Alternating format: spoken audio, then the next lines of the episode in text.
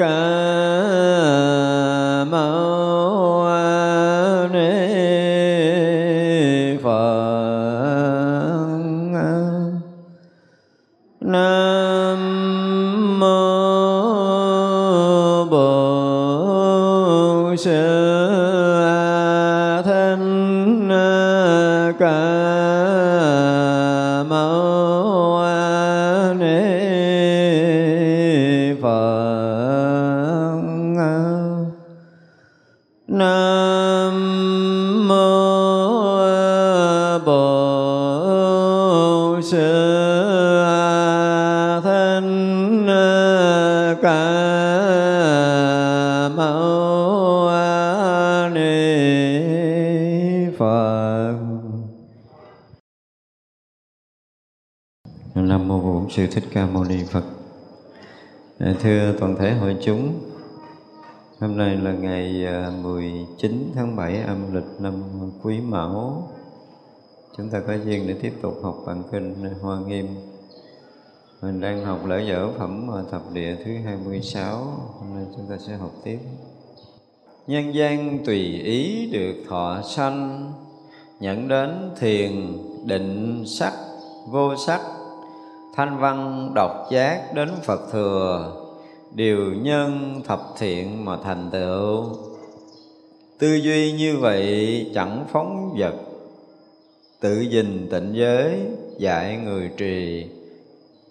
Lại thấy phần sanh, chịu đau khổ, lại càng thêm lớn tâm đại bi, phàm phu tà kiến hiểu bất chánh thường giận hay hờn nhiều tranh cãi, tham cầu nhiễm trước không nhầm đủ. Tôi phải độ họ trừ ba độc. Ngu si đen tối che trùm lấp, vào đường hiểm lớn lưới tà kiến.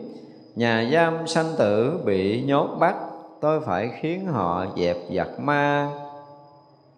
Bốn dòng đẩy trôi, tâm chìm đắm, ba cõi đốt thiêu vô lượng khổ chấp uẩn, làm nhà, ngã ở trong, vì muốn độ họ siêng hành đạo. Dầu muốn giải thoát, tâm lại kém xa bỏ vô thượng, phật trí huệ. Tôi muốn khiến họ trụ đại thừa, chuyên cần tinh tấn không nhầm đủ bồ tát ở đây chứa công đức, thấy vô lượng phật đều cúng dường, ức kiếp tu hành thêm sáng sạch. Như dùng thuốc tốt, luyện chân kim, Bồ Tát ở đây hiện luân vương, độ khắp chúng sanh tu thập thiện. Bao nhiêu pháp lành đều tu tập để thành thập lực cứu thế gian.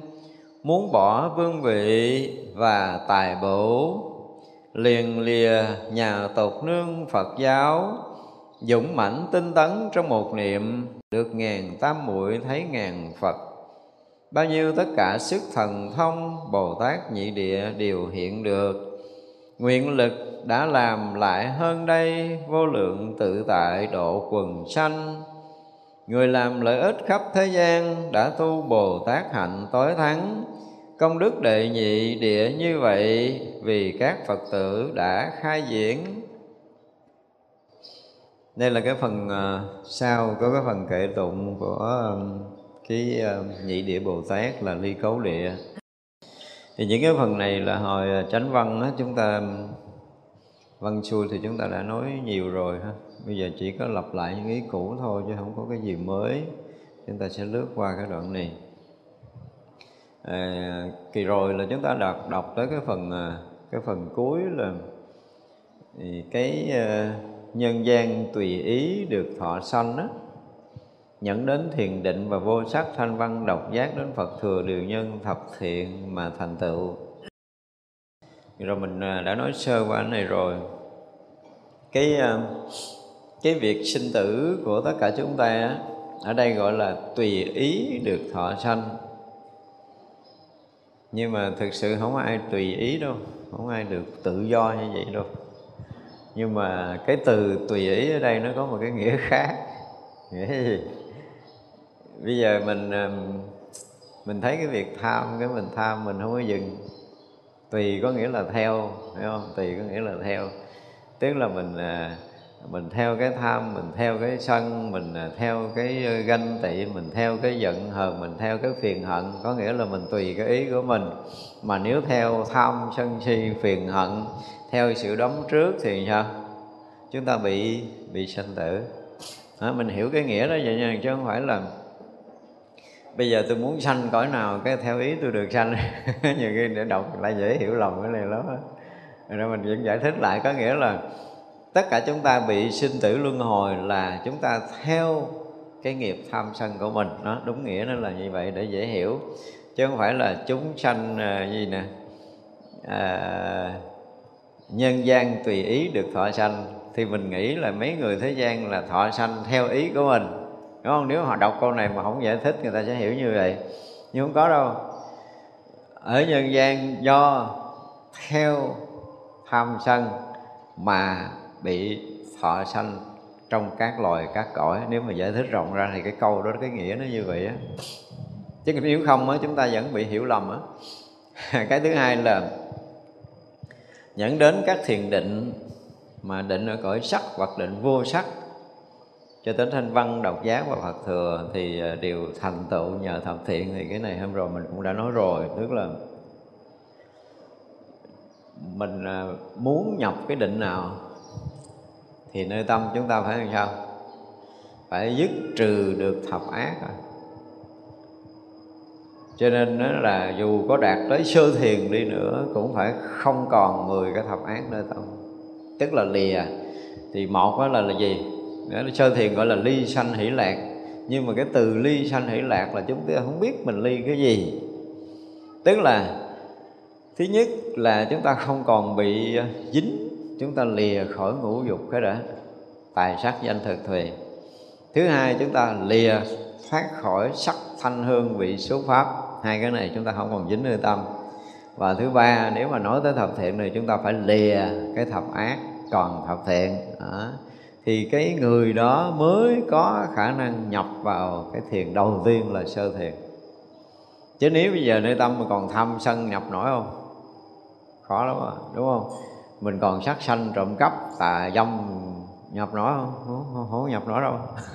Cho nên là à, cái nền tảng vẫn là thập thiện nền tảng vẫn là thập thiện.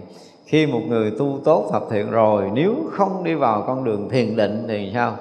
Cái nhân của thập thiện đủ phước để sanh về cõi lành cõi trời cao hơn cõi người. Cho nên mình nhắc đi nhắc lại và nó có một cái đoạn ở trong kinh thập thiện á Đức Phật nói là ta có một con đường để cho tất cả chúng sanh thoát khỏi cái khổ não trong sinh tử luân hồi. Đó là gì? Đó là làm cho niệm thiện mỗi ngày mỗi được sinh khởi cho tới đạt tới cái mức cùng cực của thiện và dứt trừ tất cả những cái niệm ác, làm cho niệm ác không còn sinh khởi ở nơi tâm nữa thì người này sẽ dứt hết cái khổ luân hồi sinh tử luôn.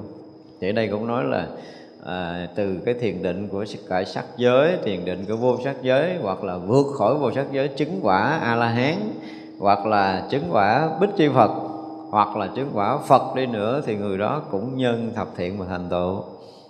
Thì như vậy là thập thiện mà chúng ta đã học qua mình thấy rất rõ ràng nó là nền tảng của phước báo cái đã.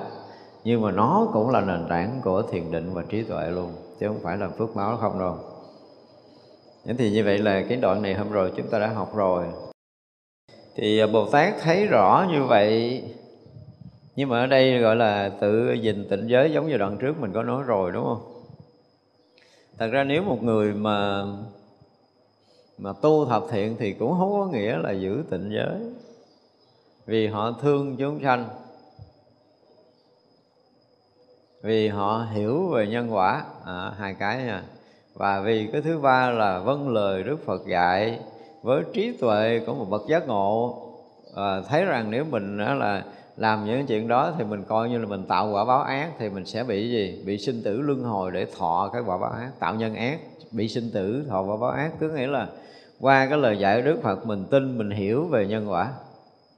Cho nên mình không có hận thù và không có oán ghét cũng như mình không có sát hại chúng sanh là vì mình rất là hiểu nhân quả mà mình không làm. Chứ không phải là uh, học Phật phải giữ cái giới không sát sanh. Nếu mà mình giữ giới không sát sanh mình không có hiểu nhân quả mình giữ đúng không? Chưa chắc à. Vì cho mình hiểu nhân quả mình biết rõ ràng là tạo cái nhân ác sẽ có quả báo ác. Mình rất là hiểu điều này cho nên mình sợ phải bị thọ nhận quả báo ác, cho nên mình không sát sanh, chứ không phải là do tu theo đạo Phật, cho nên tôi giữ giới không sát sanh. Tôi gán tôi giữ gì Đức Phật cấm không cho tôi làm, cho nên là tôi gán tôi giữ cho đúng lời Phật. Thì những người đó là chưa có trí tuệ. Giữ giới vậy rất là cực. Trong tất cả các giới đều như vậy, chúng ta phải suy nghiệm, chúng ta phải phản biện tất cả những cái mà liên quan tới giới pháp. Vì đâu mà Đức Phật cấm cái giới này? Chúng ta dùng từ giới giống như là cấm, nhưng mà thực sự thì nguyên bản cái chữ giới là biệt biệt phần giải thoát có nghĩa là không phải là cấm mà là mở một cánh cửa giác ngộ. À, giữ một giới là mở cánh cửa giác ngộ thì điều này mình đã nói đi nói lại rất là nhiều lần rồi. Cho nên nó là cái phẩm này là phẩm ly cấu địa. Ly cấu địa không có nghĩa là gìn giữ giới pháp để được thanh tịnh mà một cái phẩm của một người đã lìa thoát những sự cấu nhiễm của tam giới rồi họ thấu hiểu được tất cả những thế gian bị cấu nhiễm bị sinh tử là những cái chuyện mà đã nói vòng vòng vòng ở đây nguyên cái phẩm này từ đầu. Tuy nhiên là Bồ Tát thứ hai cao hơn Bồ Tát thứ nhất. Bồ Tát thứ nhất mới đạt được cái sanh cái hoan hỷ địa thôi mà những cảnh giới những quả trứng đã kinh khủng lắm rồi. Thì cái vị này ngoài cái quả trứng đó ra thì à, nếu nhìn một góc độ nào đó thì người này được xem là một người thanh tịnh người lìa cấu nhiễm lìa sự dính mắc của tam giới tức là trong tam giới này tuyệt đối không còn bất kỳ một cái sự dính mắc nào. Và sau đó ngài nhìn lại tất cả cái quá trình tu tập của ngài từ cái lúc mà à, tu để đạt được những cái thiền định thậm chí là đạt những thiền định cõi sắc cõi vô sắc chứng quả thanh văn chứng quả độc giác và cho tới bây giờ khả năng là sẽ chứng quả phật thì đều là những cái nhân hành thập thiện mà ra. Thì đây là cái nền tảng rồi. Và do hành thập thiện do hành thập thiện tức là thấy được cái giá trị của con đường thiện sẽ đi đâu về đâu. Chứ không phải là à, gìn giữ tịnh giới. Đâu có cần đâu. Không có cần. Cái này mình không phải mình nói ngược nhưng mà thật sự là không có cần. Khi tâm của mình yên định rồi thì không có cái chuyện động niệm để dính mắt. Cho nên là từ bắt đầu sơ thiền á một người hành thiền tốt thì khi mà họ đã đạt tới cảnh giới sơ thiền rồi thì lìa thoát ngũ dục lìa thoát sắc thinh hương vị số pháp lìa thoát thập ác, thì tự động là họ sẽ sanh vui. Mặc dầu là họ chưa đi vào được thiền định sâu nhưng cái vui của người không dính mắc ngũ dục nó khác với cái vui của người dính mắc tài sắc danh thực thì nhiều lắm. Mình có tiền mình vui là mình đã thấy hạnh phúc, mình có tiền nhiều, mình thấy hạnh phúc, mình có sắc đẹp nhiều, mình có hạnh phúc, mình có tiếng thơm nhiều, mình có hạnh phúc, ăn ngon ngủ yên, đối với mình là hạnh phúc. Nhưng mà người kia họ thấy cái hạnh phúc này, nó vẫn còn có một cái gì nặng trọc, cho nên họ không lấy cái đó làm niềm vui trong cuộc sống tâm linh. Họ bắt đầu lìa bỏ nó và rõ ràng đến một cái giai đoạn công phu không còn dính mắc tới năm chuyện này là tự dưng mình thấy mình nhẹ lạ lắm. Có rất là nhiều người mà ban đầu thiền định là cảm giác mình ngồi, cái mình bay lên đụng nóc nhà hay là cái gì đó, thì rõ ràng là trong trạng thái tâm nhưng ở đây mình cũng nói là trạng thái tâm của mình đã lìa cái sự nặng trọc của ngũ dục. Là tự động mình có cảm giác đi lên lạ lắm. Cái thứ hai là lúc thiền định đó là mình không còn dính sắc thanh hương gì xuất pháp nữa. Cái thứ ba là lúc thiền định đó là 10 cái ác không còn ấy nhiễm ở nơi tâm mình nữa và tự động hành giả cảm giác giống mình bay bay bay. Thực sự thì mình ngồi yên đó, nhưng mà thấy mình rõ ràng là mình bay bổng lên là vì mình đã lìa thoát tất cả những cái đấm trước của trần lao rồi. Mặc dầu là chưa có hoàn toàn hết hẳn tham sân si, nhưng mà cái cái tham sân si không còn khuấy nhiễu người đó trong lúc đang hành thiền ở đây mình nói trong lúc đang hành thiền thôi, tại vì sơ thiền là chưa đủ vượt thoát gì đâu. Nhưng mà khi vào hành thiền là họ nhiếp tâm được để họ thoát khỏi những cái điều này. Và khi một người đã vượt qua cái tầng tâm đó rồi là tự động họ sẽ thấy một cái niềm vui rõ ràng là nó không phải dính mắc trong cái tài sắc danh thực thì và niềm vui đó không có tả được, cho nên là dùng cái từ là là là ly sanh, hỷ lạc, lìa thoát những cái đấm trước của trần gian để sanh một cái vui cái hỷ lạc khác với cái vui của ngũ dục. Thì sau khi mà nó lìa thoát hẳn rồi á thì đạt được cái niềm vui ở cái cảnh giới lìa thoát tất cả những cái điều đóng trước rồi thì người đó mới đạt được cái thứ hai mới được gọi là cái định sanh hỷ lạc. Cái bước đầu của thiền nó chưa phải là định sâu. Ở đây chưa thổi định sâu là, là tới một cái tầng tâm gọi là lìa thoát thôi. Nhưng mà tầng nữa thì mới rớt vào định à, cái tầng nhất chưa? Mà đã khác thường cái niềm vui của trần gian rồi. Thật ra là chúng ta thấy rõ ràng là uh, bồ tát sau khi mà đã vượt thoát hoàn toàn cái cấu nhiễm của tam giới cũng như đã hành đến đã đạt tới những cái định mà có thể thấu hiểu được cái Phật thừa cảnh giới của Phật rồi thì nhìn lại quá trình tu tập mình thì đúng rồi không có bao giờ mà cái người uh, gọi là tu tập tốt họ còn có một cái niệm rớt vào 10 cái ác. Thì đây là nền tảng. Tại vì á, 10 cái ác này nó cũng tương đương với 10 cái tập nhân đau khổ ở trong uh, uh, diệt đế.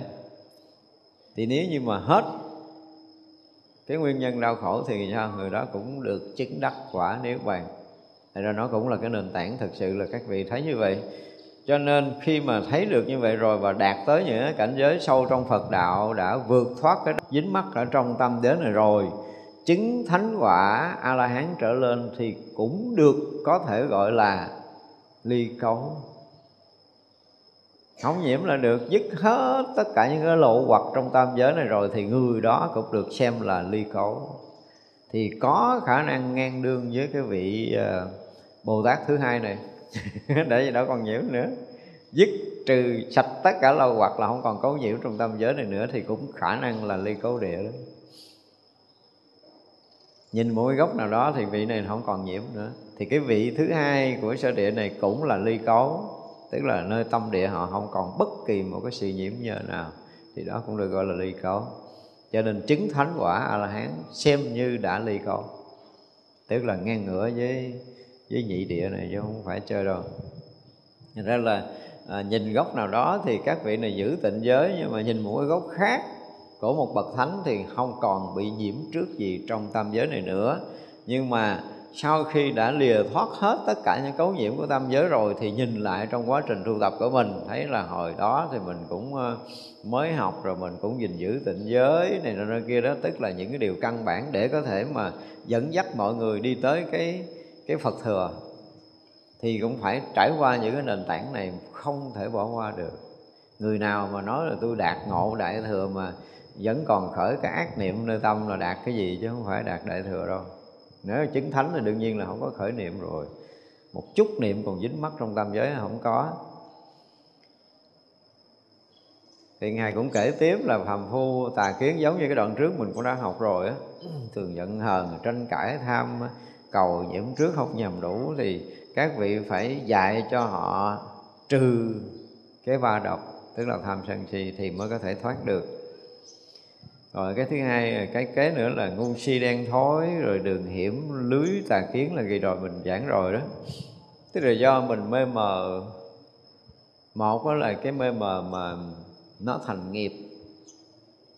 Trong cái thấy, cái nghe hiện tại này của mình rồi mình đang thấy thì cái mê đầu tiên là cái gì? Mê sâu ở trong á. Mê sâu ở trong là thấy mình là người đang thấy. Tức là cái ngã nó hiện ra trong cái đang thấy của mình. Mình thấy mình thấy cái gì?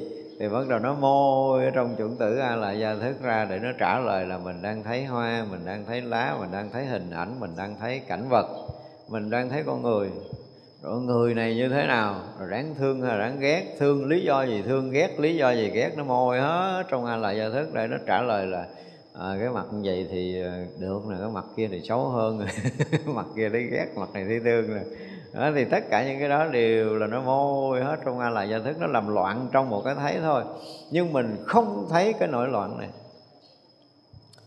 Đến khi mà chúng ta thiền định sâu chúng ta mới thấy rất là tức cười trong một chuyện mà mình à, dẫn tới cái thương hoặc là cái ghét đó thì không có đơn giản là mình nhìn mặt bà đó mình thấy ghét hoặc là ông đó mình thấy không ưa đâu, không có đơn giản như vậy. Nếu đơn giản như vậy thì đời này không có khổ. Đơn giản dễ bỏ lắm. Nhưng lần này nó đâu có đơn giản như vậy.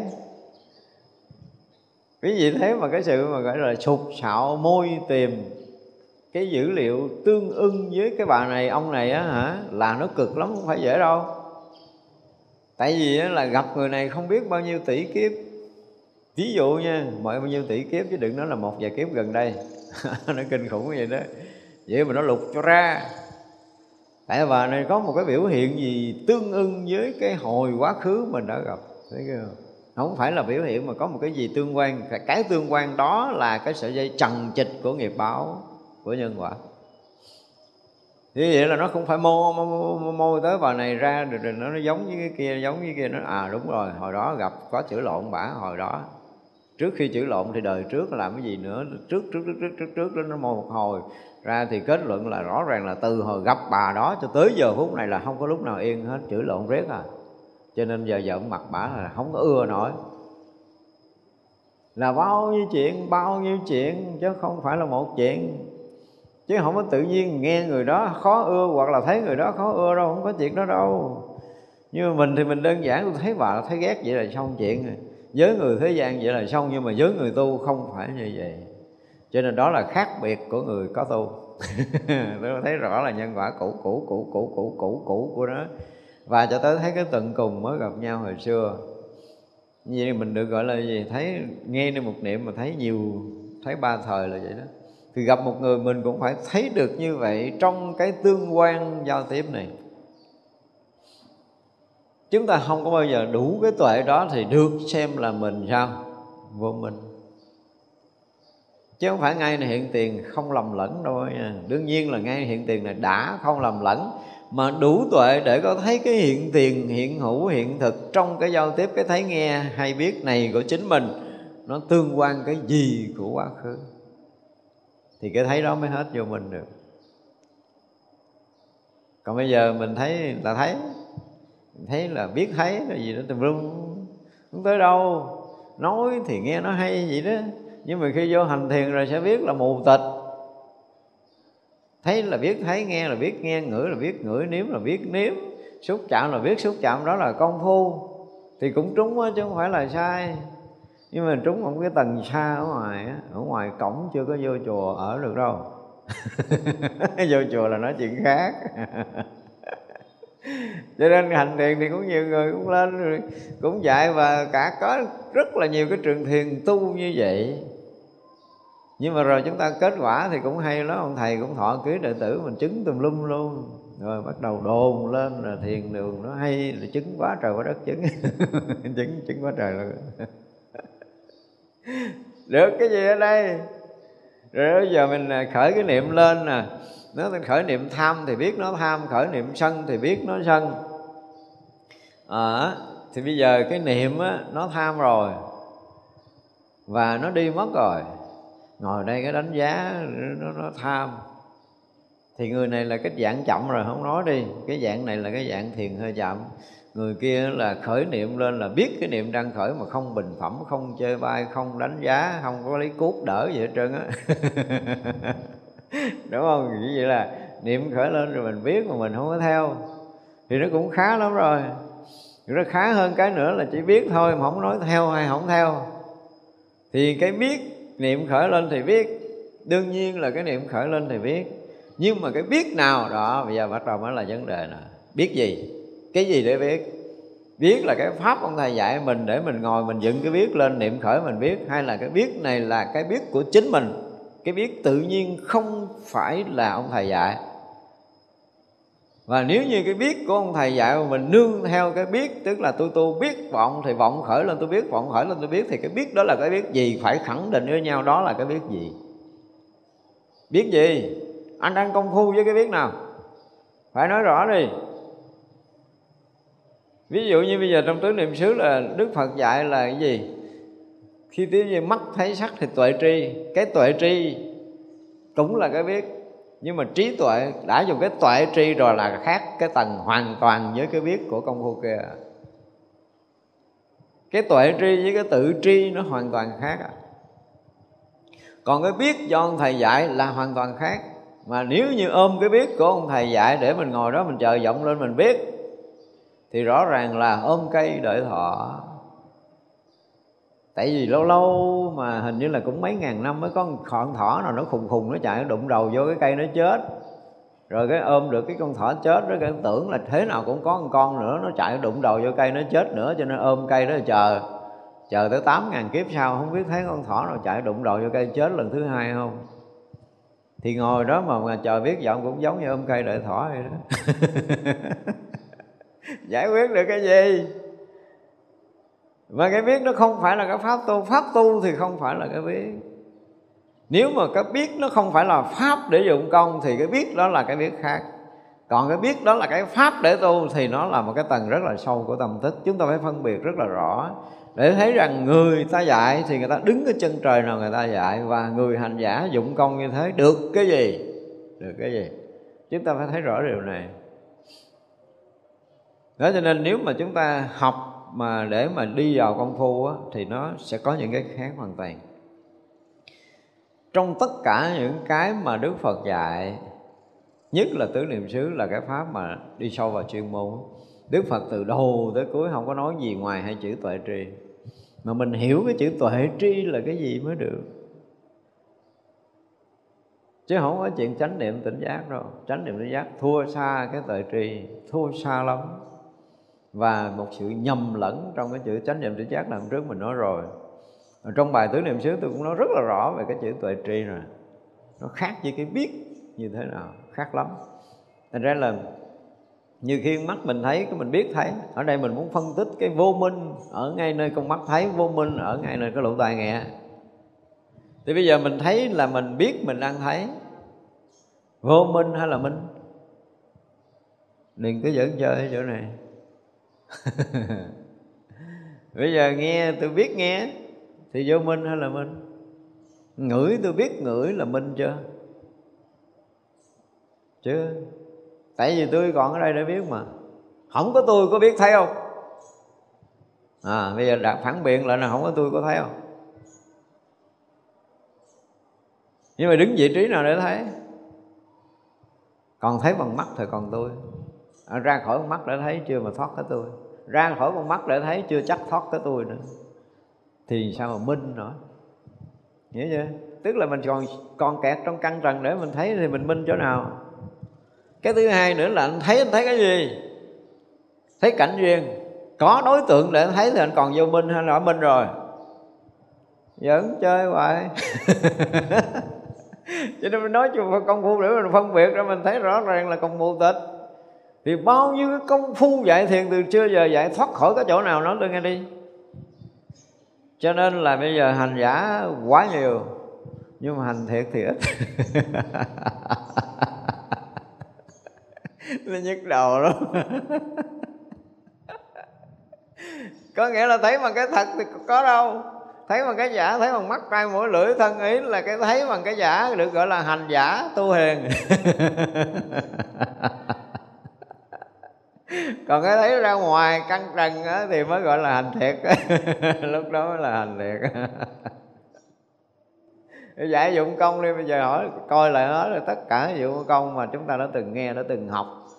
Những cái trường thiền lớn bây giờ mình nói là mình cũng có đụng chạm thiệt đó nhưng mà phải nhìn lại đi. Những người được dạy thì không phải là người đơn giản nổi tiếng thế giới không á. Nhưng mà coi cái cách họ chỉ dụng công là biết chỉ cần coi cách hành thiền coi cái gọi là có những cái quyển gọi là tâm yếu thiền gì gì, gì đó thì chúng ta đọc vô chúng ta thấy là cái tâm này nó yếu thiệt chứ nó không có mạnh. Tại vì nó khởi nó mất nó khởi nó mất là cái tâm vọng nó yếu xìu à. Không có mạnh.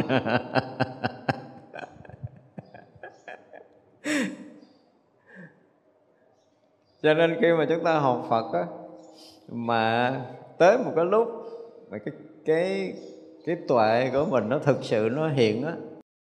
Mình phải vượt qua tất cả những cái kiến giải mà nó được gọi là nó nó nó gần giống gần giống gần giống gần giống gần giống mình phải vượt qua được hết để mình có thể minh định một cách rất rõ ràng là nghi nơi hiện tiền này là cái gì. Và khi mà tới cái tuệ để mà thấu suốt hiện tiền á nó vượt ngoài căn trần hiện ra được đó, thì mới nói chuyện là tuệ tri của tứ niệm xứ mà đức phật dạy. Chứ không đơn giản đâu. Nói lòng vòng để mình muốn khẳng định cái tuệ tri của đức phật dạy nó một cái tầng hoàn toàn khác hẳn. Nghĩ từ đầu đã là đốn ngộ đốn tu đốn chứng rồi. Nghĩ từ đầu là thấy rất là rõ ràng thân thọ tâm pháp là hiện cùng một sát na không trước không sau bình đẳng tuyệt đối rồi. Không có chuyện thân khác với cái thọ đâu bởi vì mấy trường thiền mà phá nát cái chính yếu đức phật dạy là đem thân quán riêng, đem thọ quán riêng, đem pháp quán riêng. Có rất là nhiều cái vị rất là nổi tiếng quán thân khác, quán thọ khác, quán tâm khác. Thế khi mà mình đọc một số những cái tài liệu của các nước mà dạy người ta để quán thân riêng, rồi quán thọ riêng, quán tâm riêng, quán pháp riêng, thì nó có cảnh giới của nó chứ không phải là không. Rồi cứ ngỡ rằng được chứng cái này, được đắc cái kia, thì cuối cùng là mỗi người là xẻ ra một mảng để mà ăn. Tứ niệm xứ của đức phật. Cuối cùng phá nát hết. Không còn rõ ràng là cái tông chỉ thật mà từ đầu đức phật đã dạy tại sao đức phật đã nói đây là cái pháp duy nhất để đưa chúng sanh từ lầm mê cho tới thánh hiền? Nếu một người nào mà hành theo cái này một năm thì có thể cũng vượt thoát sanh tử, hoặc là ba tháng, hoặc là một tháng, hoặc là một ngày, hoặc là một giờ, hoặc là một sát na cũng vượt thoát. Thì một sát na là chỗ nào? Có phải đúng ngộ, đúng tu, đúng chứng ngay từ đầu? Ngay cái thấy mà nó không còn liên quan tới căn và trần. Ngay cái thấy nó mới không còn đối tượng ngã và pháp. Thì đó mới chính là tuệ giác đang tri một cách toàn triệt đó thì mới được gọi là tuệ tri của thiền tứ niệm xứ. Và cái tuệ tri đó là khắp pháp giới là điều tri. Và tuệ tri đó ngay sát na là tuệ tri bình đẳng tuyệt đối ba thời quá khứ, hiện tại và vị lai. Thì đó mới gọi là tuệ tri, cho nên là thân thọ tâm pháp được đưa vào cảnh giới tuyệt đối bình đẳng thân nó khác với thọ mà đại riêng sao nổi?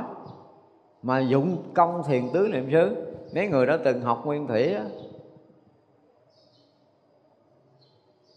anh thấy thân khác thọ, thân nó khác với tâm. Người tâm nó khác với khác, nó tùm lum tà la vậy, rồi có tuệ cái gì mà ti? Tuệ ở đâu? Còn thấy có đối tượng, còn thấy chia sẻ tùm lum trong bốn cái này anh thấy khác biệt nhau. Anh không thấy bình đẳng ngay nơi hiện tiền, hiện hữu, hiện thực là bốn cái này không còn là bốn. Là tri cái này không phải là đối tượng. Tri mà còn đối tượng làm sao mà tuệ tri? Mà hành trì tứ niệm xứ coi hết tất cả những tài liệu từ xưa giờ trong lịch sử đi.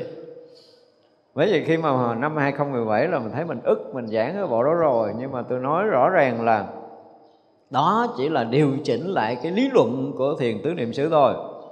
Sau này những cái hành giả mà chuyên tu thực sự về thiền tứ niệm xứ thì là một cảnh giới khác hoàn toàn. Cách biệt so với bài giảng 2017 tới một ngàn lần nữa lần chứ không có đơn giản như vậy đâu. Nhưng mà mình đã giảng để mình gọi là nhìn bằng cái nhìn nguyên thủy của thiền tứ niệm xứ trở lại để cho cái người học thiền tứ niệm xứ đừng có bị lâm quán thân mà còn quán thân bất tịnh nữa. Thì đâu phải là thiền tứ niệm xứ. Quán tâm quán tâm vô thường. Quán pháp quán pháp vô ngã, tức là mình dùng cái tâm của mình. Bây giờ mình học, mình thấy là cái này tịnh, cái kia uế.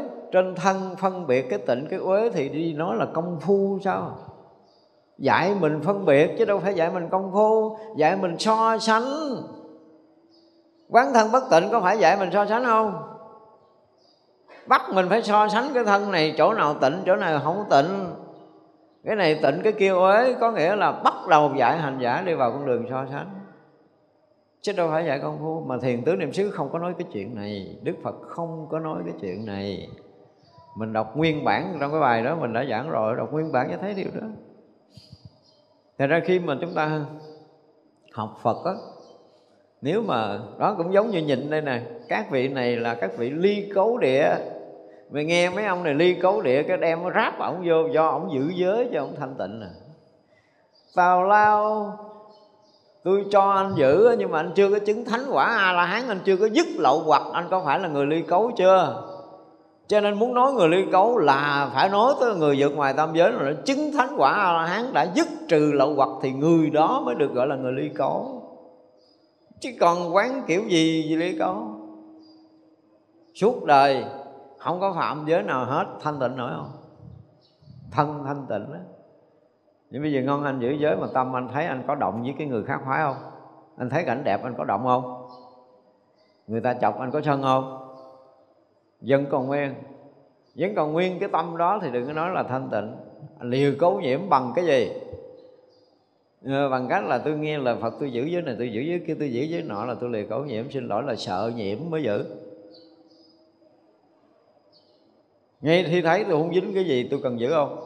Ngay tôi nghe tôi không có khởi niệm giữ không? Đâu có cần.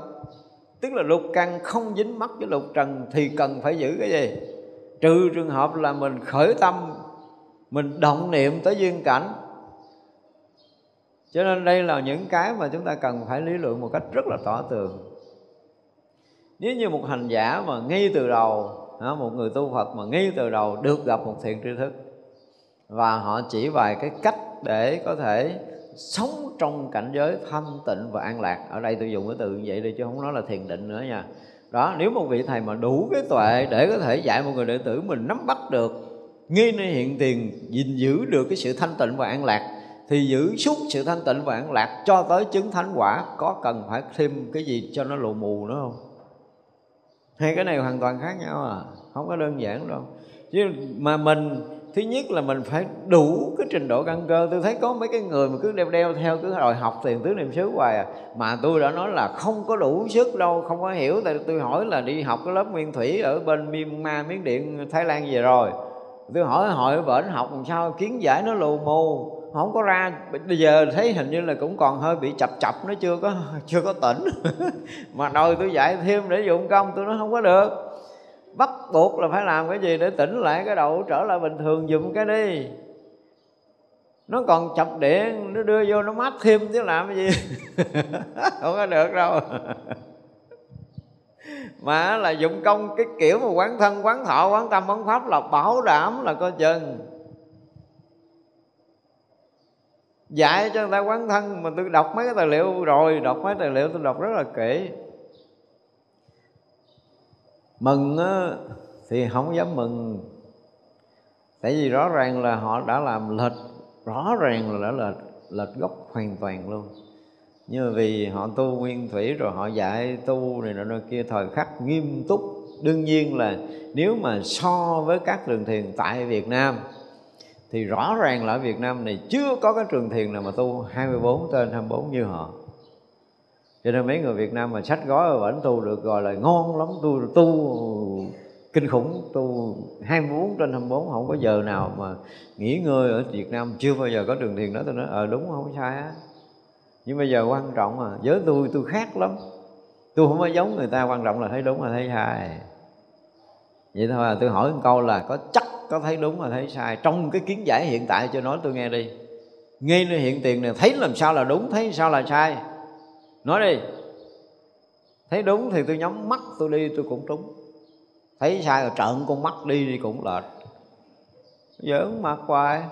Cho anh tu 88 tiếng chứ đừng nói 24 tiếng mà anh thấy sai anh đi đâu về đâu. Đâu có đem ở đây đó ra khoe được. Khoe là ngày nào, giờ nào tôi thấy đúng chân lý thì đem ra khoe nói chuyện được á. Nhưng mà còn bây giờ mình hành thiền cho công xương sống về, đem khoe tôi tu quá trời quá đất rồi tu quá trời quá đất mà thấy được cái gì? Biết được cái gì? Đối với chân lý, đối với chánh pháp là mình nhận chân ra nổi hay chưa? Để mình có một ngày, một giờ, một phút, một giây mình yên ở trong chánh pháp một cách thực thụ chưa? Hay là mượn cảnh, mượn duyên, yên yên rồi buông ra thì có trầy trầy rật rật trở lại thôi, chứ khác gì. Cho nên cái chuyện đó đừng có khoe.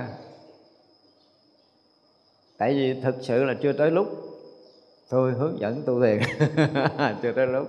Mình đang học để mình thấy hết mọi vấn đề cái đã rồi là lúc đó mình muốn đi như thế nào, không có ông thầy, không cần trường thiền, mình vẫn đi đúng, thì lúc đó mới nói chuyện hành thiền sao? Nói hồi đầu á về đây cũng vậy nè, người ta cứ biết mình ở từ thiền viện ra, nói nhờ thầy chỉ tôi cách ngồi thiền, tôi nói gặp tôi được liên tục 6 tháng tôi chỉ. Ngồi thôi nha, tư thế ngồi tôi phải chỉnh ít lắm, từ 6 tháng tới 3 năm thì người đó mới có thể ngồi chuẩn. Ngồi thôi tôi chưa có nói dụng công này, tư thế ngồi thôi nha. Đâu có dẫn chơi ngồi thiền mà muốn xếp bằng thì xếp bằng, muốn ngồi chồm hổm mà ngồi chồm hổm. Cái kiểu đó là không có được đâu. Khí mà nó loạn là ý nó loạn. Ngồi phải là chuẩn mực để là cái khí huyết nó thông lưu một cách tự tại. Thì mới nói cái chuyện đi sâu vào thiền còn ngồi kiết già mà xương sống không có vững là đừng đừng có nói chuyện mà nhập sâu vào thiền định. Cái gì nó cũng vậy, vật chất và tâm linh nó đều là hai mặt khác nhau, nhưng nó phải khế ứng tương ưng một một cách gọi là toàn triệt thì mình mới có khả năng đi sâu. Không ngồi thôi thì cứ ngồi chơi. Nhưng mà với tôi thì dù có ngồi chơi hay ngồi thiền gì thì cũng phải giữ cuộc sống thẳng đứng vào vuông góc cái mặt đất cái rồi nói chuyện sao. Chứ mà ngồi hỏi vậy là kể như thua rồi, không có thiền bọng gì đâu không tin cũng ngồi công hồi ngáp ngáp, ngủ hết liền. Cho nên hồi trước mà vẫn hở hở, tôi vô tôi vẫn dẫn chơi mà làm thiện là kéo thẳng cột sống lên, ưỡn ngực lên, rồi thả lỏng hai vai, rồi hít thật sâu. Để chi? Để mình thở đúng, cho nó đừng có bị loạn khí, loạn tâm trong lúc mình ngồi. Ngồi bất kỳ ở đâu, làm bất kỳ việc gì là chúng ta phải giữ được cái chánh khí cái đó mà chánh khí đã được tái lập thì nguyên khí sẽ được tái lập nguyên khí sẽ được tái lập thì khí mình nó mới được gọi là bình. Khí bình thì tâm nó sẽ theo đó, nó mới bình. Khí không bình thì đừng có nói tâm bình. Mà tâm không bình thì lấy gì vô định? Nói dấu đó, cho nên phải đi thì do những cái bước đi của vật chất, nó rất là rõ ràng. Còn những cái chuyện của tâm linh là chúng ta phải đủ cái tuệ hả dụng công. Tôi chưa bao giờ khuyên người ta dụng công trước khi người ta có chánh kiến chưa bao giờ có trong đời của tôi. Lại là nó, những người sáng mà trình trình kiến giải tôi hỏi rõ ràng, nếu mà nói chuyện đàng hoàng, tôi cho nhà Phật ngay tại chỗ liền á. Thất có sẵn. Đừng nói là nghe kinh chấn động gì với tôi, chấn thì chấn á, nhưng mà động chỗ nào chứ chưa có động cái chỗ. Không có được. Nó động lung tung ở ngoài, nó không phải là động chánh kiến, khai mở trí tuệ, thì nó là một cái chuyện động không có đúng. Chưa được đó, khi mà động là vỡ hết tất cả những cái mê mờ để mình có một cái thấy gì tôi hỏi đi hỏi lại là nó động rồi có thay đổi gì không? Ví dụ thử một chuyện thay đổi sau khi mà nghe bảy kinh bát nhã bị động coi làm sao? Không có không có động được không, không, không có chút nào thay đổi không phải. Đâu phải chuyện đụng Phật pháp động thì đương nhiên là chấn động thì đương nhiên có xảy ra để là cái duyên của mình nó khắn với, khích với cái bộ kinh đó hoặc là cái bài kinh đó hoặc câu kinh đó thôi. Nhưng còn cái chuyện mà chấn động để tan vỡ thì nó là một chuyện hoàn toàn khác à. Chuyện khác lắm. Không có tưởng nổi cái chuyện mà chấn động tan vỡ đâu. Chưa đầy nửa cái chớp mắt mình người khác hoàn toàn. Thay đổi một cách toàn triệt tôi sẽ nói từ A tới Z cái chuyện thay đổi sau khi tôi chấn động. Ví dụ vậy đó, thì mới được. Đối với đạo Phật thì đương nhiên là phải chấn động, phải chết đi, phải sống lại có khi là một lần là chết luôn. Nhưng mà chết giấc, chết giả gì nó cũng thay đổi hết đó chứ không phải là chết thiệt. Chết thiệt thì thay đổi toàn triệt, mà chết giấc nó cũng có sự thay đổi sau đó. Mà tất cả đều là một cái gì xảy ra rất là bất ngờ, ngoài dự kiến, ngoài hiểu biết, ngoài công phu, ngoài ngoài hết luôn. Gọi là những cái chuyện mà vượt ngoài cái dự toán của tâm thức á không có ngờ được đâu mà tôi dùng từ nó nói chơi y như là trật chân té, cái đập cái bụp đất rồi đó. Thì lúc đó tỉnh hay là mê, sau đó mới biết được. Mình không có cưỡng được nữa. Thực sự những cái phút xảy ra trong thiền định nó đương nhiên mình đi vào trong công phu của thiền định, thì nó là từng bước từng bước từng bước, rất rõ ràng nha. Từ ngoài vô tới sâu như thế nào, đó là con đường của thiền định. Nhưng mà con đường của trí huệ là không có cái chịu thứ bậc nó ác ôn như vậy đó. Nó xảy ra mình không có tính được cái gì chút nữa hết trơn á. Đó chỉ chớp mắt một cái là mình thành người khác à. Đang trong thiền định có khi là nó đã lên tới một cái tầng tâm mới. Nha, tôi dùng cái từ là tầng tâm mới, nó sâu hơn trong thiền định nhưng mà tầng đó huệ nó khai. Có những cái tầng định trí huệ không khai mở. Cứ vô là yên, vô là yên, thì coi chừng là bị hôn trầm. Coi chừng là bị hôn trầm ngồi nguyên ngày yên nguyên ngày nguyên đêm yên nguyên đêm nguyên một tháng yên nguyên một tháng. Nhưng mà sau khi xả thiền ra nó không có không, không có cái gì mới thì phải coi chừng là nó bị rất sâu quá sâu trong hôn trầm.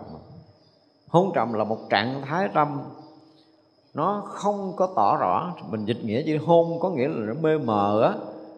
Trầm có nghĩa là nó lắng xuống á tự nhiên cái mình à, đang làm ăn hứng khởi cái bây giờ bị hôn trầm không muốn làm ăn nữa. Đó là một dạng hôn trầm chứ không phải đợi ngồi thiền đâu rồi nha. Hôn trầm á hay chán quá không muốn làm nữa. Là hôn trầm. Ra cả cái thế giới này có mấy người thoát khỏi hôn trầm rồi. Thế là bao nhiêu chuyện mình đang làm Dù là cái chuyện gì mình cũng đang rất là hứng khởi Mình muốn làm, mình vui tươi, mình à, mình làm á Với đầy cái hưng phấn á Thì người đó mới là cái người thoát khỏi hôn trầm. Còn quét cái chùa nó vừa quét mà nó, nó vừa làm biến quá. Chưa có phải ngủ gục Chỉ làm biến thôi là nó rớt vô hôn trầm rồi. Thì những người mà tự nhiên cái tâm mình nó yên xuống Tức là tâm mình nó trầm. Trầm mà trong cái hôn mê nó không có tỉnh Thì gọi là hôn trầm. Như vậy là tôi ngồi tôi yên quá trời đi. Tôi hỏi có thấy phật tổ gì hiện không? Nó thấy mờ mờ thầy hôn trầm là chắc không ra không có đường nào khác. Cho nên nó là đi rồi chúng ta mà cần đi sâu vô, mình thấy là hôn trầm gần như trên 90% của những người hành thiền và cái sinh hoạt của đời sống. Đến lúc nào mà hăng say hứng khởi thì chúng ta thoát khỏi hôn trầm. Bất kể công chuyện gì trong đời sống nha Chứ không phải nói tới thiền định nè Thiền định hôn trầm thì nó trầm hơn Nó yên hơn, nó lắng hơn. Và là dễ biết mấy người hôn trầm lắm. Tại vì á Vô hôn trầm cạn cạn thì nó còn chút làm chủ cái thân nha. Mà vô hôn trầm sâu rồi là bắt đầu xương sống nó mềm xuống. Cái thứ hai là hơi thở bắt đầu nó thô ra nhưng cái, cho nên mình phân biệt cái người vô định hay là không vô định dễ biết lắm. Thứ nhất là hơi thở thôi, tôi chỉ cần nghe hơi thở của họ thôi là tôi biết họ vô định hay là họ đang vô hôn trầm. Không có khó. Nó chơi kiểm tra một cái người nhập định không khó. Nó khó đâu, đi ngang thấy cái vai họ động kiểu gì, cái hơi thở họ động kiểu gì là biết tâm họ loạn nhiều hay là loạn ít thì chỉ cần đi đi ngang thôi đó, thì nó đủ biết rồi, để mình có thể điều chỉnh là thế nào họ cũng sai một chút tư thế nào đó. Để hơi thở bắt đầu nó khác. Ví dụ như mình đi qua lần trước, mình thấy hơi thở họ khác, hiểu không? Nhưng mình đi lại lần thứ hai, mình thấy rõ ràng là hơi thở này bị đi, bị ờ, bị thô hơn rồi. Thì thô hơn là có nghĩa là họ rất trong cái cơn loạn động là một, loạn tâm quá. Mà loạn tâm là coi chừng họ loạn khí, mà loạn khí là tư thế đã có sai một chút tư thế nào đó sai, cho nên loạn khí và loạn tâm. Thì phải điều chỉnh, thật là chuẩn mực về cái tư thế của họ, tự động khí họ thông, cái tâm họ yên. Không có ai mà ngồi đúng tâm không yên. Ở đây tôi dùng từ tâm yên thôi chưa nói thiền định nha. Còn chúng ta ngồi lệch thì muốn yên hơi bị khó. Nó rõ ràng tránh thân đoan tọa mà tránh là đúng đắn rồi ngay thẳng mà. Đó là ra là trong tất cả những cái thấy nghe, ở đây thì ờ, một người bồ tát gọi là à, ly cấu đã thấy hết tất cả những cái sự việc liên quan tới sinh tử của chúng sanh.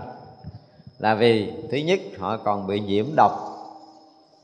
Đó, bị nhiễm bất kỳ một cái gì ở trong tam giới này đối với bồ tát xem như bị nhiễm độc. Và tìm cách cứu gỡ đó. Là nguyên cái đoạn này là điều ý của bồ tát muốn nói như vậy cho nên là mà bị chìm đắm bị trôi lăn bị trói cột trong ba cõi bị lửa thiêu gì gì đó thì hôm rồi mình nói hết rồi. Thì đều là do cái gì? À, bị kẹt trong cái nhà ngũ quẩn và ngã ở trong cái quẩn đó. Dùng cái từ ngã trong quẩn nó cũng hay á. Nên mình à, mình bị kẹt và rõ ràng là mình bị kẹt. Nhiều lần mình nói ví dụ ngũ quẩn rồi đó chúng ta không cách nào ra được. Không cách nào ra được. Bây giờ là cái cái cái cái cái đời sống hiện tiền này nè. Chúng ta đang mang cái thân nè. Mà mình nói mình bỏ nổi cái thân này là là một điều rất là khó, đúng không? Không có dễ đâu. Chết cũng đâu phải là bỏ thân đâu. Mình là mình à, không xài được cái thân đó tiếp tục nữa. Mình không thể mượn cái thân tứ đại đó xài tiếp tục được nữa. Đó, chứ không phải là mình bỏ thân đâu. Và như vậy thì mình tiếp tục mượn thân khác. Vậy thôi. Nó khác biệt gì. Vẫn là mình nha. Vẫn là mình. Còn nguyên đó mình không thể xài cái thân của một này. Mình đi mượn cái thân khác để mình xài. Thì vậy là thọ tưởng hành thức sau khi mà rời cái thân này một thoáng nó choáng váng. Hiểu không? Choáng váng đó là cũng một cái dạng thọ. Một dạng thọ. Và bị hoang mang khi mà bây giờ con mắt mình nhìn hình sắc như bây giờ là chuyện bình thường đúng không? À, cái tai mình nghe âm thanh là chuyện bình thường là tại vì mình còn à, cái tâm cái ngã mình nó còn gắn vô cái thân này à, nói rõ rồi cái ngã mình còn gắn vô cái thân này. À, giống như là điện đã câu vô nhà rồi thì mở đèn được mở quạt nó quay. Nhưng mà khi ngắt điện rồi á, thì đèn nó không sáng nữa quạt nó không quay nữa. Có nghĩa là cái tâm thức không còn gá trên cái thân này nữa đúng không? Nhưng tâm thức sẽ sao? Sẽ thoát mới vừa ra khỏi cái thân này thôi. Chứ còn toàn bộ cái tâm thức là nó còn nguyên nhưng mà có điều đó là hồi nãy mình mang cái thân nặng trọc mấy chục kg bây giờ nó làm cái vào cái nó nhẹ tưng à. Thì lúc đầu bị chới giới khi dù ra giống như là à, mình tưởng tượng như mình tưởng tượng như mình giá trên vai mình một cái bao này thiệt là nặng, cái mình quăng cái đùi, cái mình nghe này nhẹ liền, đúng không? Nhưng mà cái nhẹ đó thì cái nhẹ mà mình mình cảm giác được khi mình vẫn còn mang cái thân mình buông xuống như một người mà buông cái thân một cái làm cái vèo sướng lắm, bị choáng bị choáng. Tức là nó nó bất ngờ một cái gì mà mình mang mấy chục năm, thấy chưa? Tự nhiên nó bất ngờ, cái mình không có làm chủ được. Cái thấy của mình nó không có còn thấy bằng mắt giống như hồi nãy nữa. Hiểu không? Nó không có thấy bằng mắt nữa. Cái nghe mình không phải lỗ tai nữa, tức là mình cái lúc đầu mình bị bị bị cái gì đó nó chón chón chón chón chón chón là mình nhận mọi việc nó không rõ ràng khi mình ờ, mình mình buông cái thân nặng trọc này xuống. Và từ từ tỉnh lại thì thấy mình ngon lành, là đã mang cái thân khác rồi. Mang thân khác là gì mình thấy mình mất thân, mình sợ hãi, mình muốn kiếm thân khác. Trong cái tâm thức mình là cái ông già hay là ông thanh niên gì đó ừ, mà mình chết rồi thì mình sẽ tưởng tượng mình là như thế đó. Nhưng mà cái là mình không có thoát khỏi cái gì một cái chuyện rất là nức cười là cái tên của mình mình không thoát khỏi. Mình vẫn là Nguyễn Nhân A, mình vẫn là khái niệm của Nguyễn Nhân A cho tới khi đụng cái bùm vô cái tử cung bà mẹ chết liền lần thứ hai nữa. Chết lần đó thì mới quên Nguyễn Nhân A, người ta cúng ta kêu tên là không còn nghe nữa đó.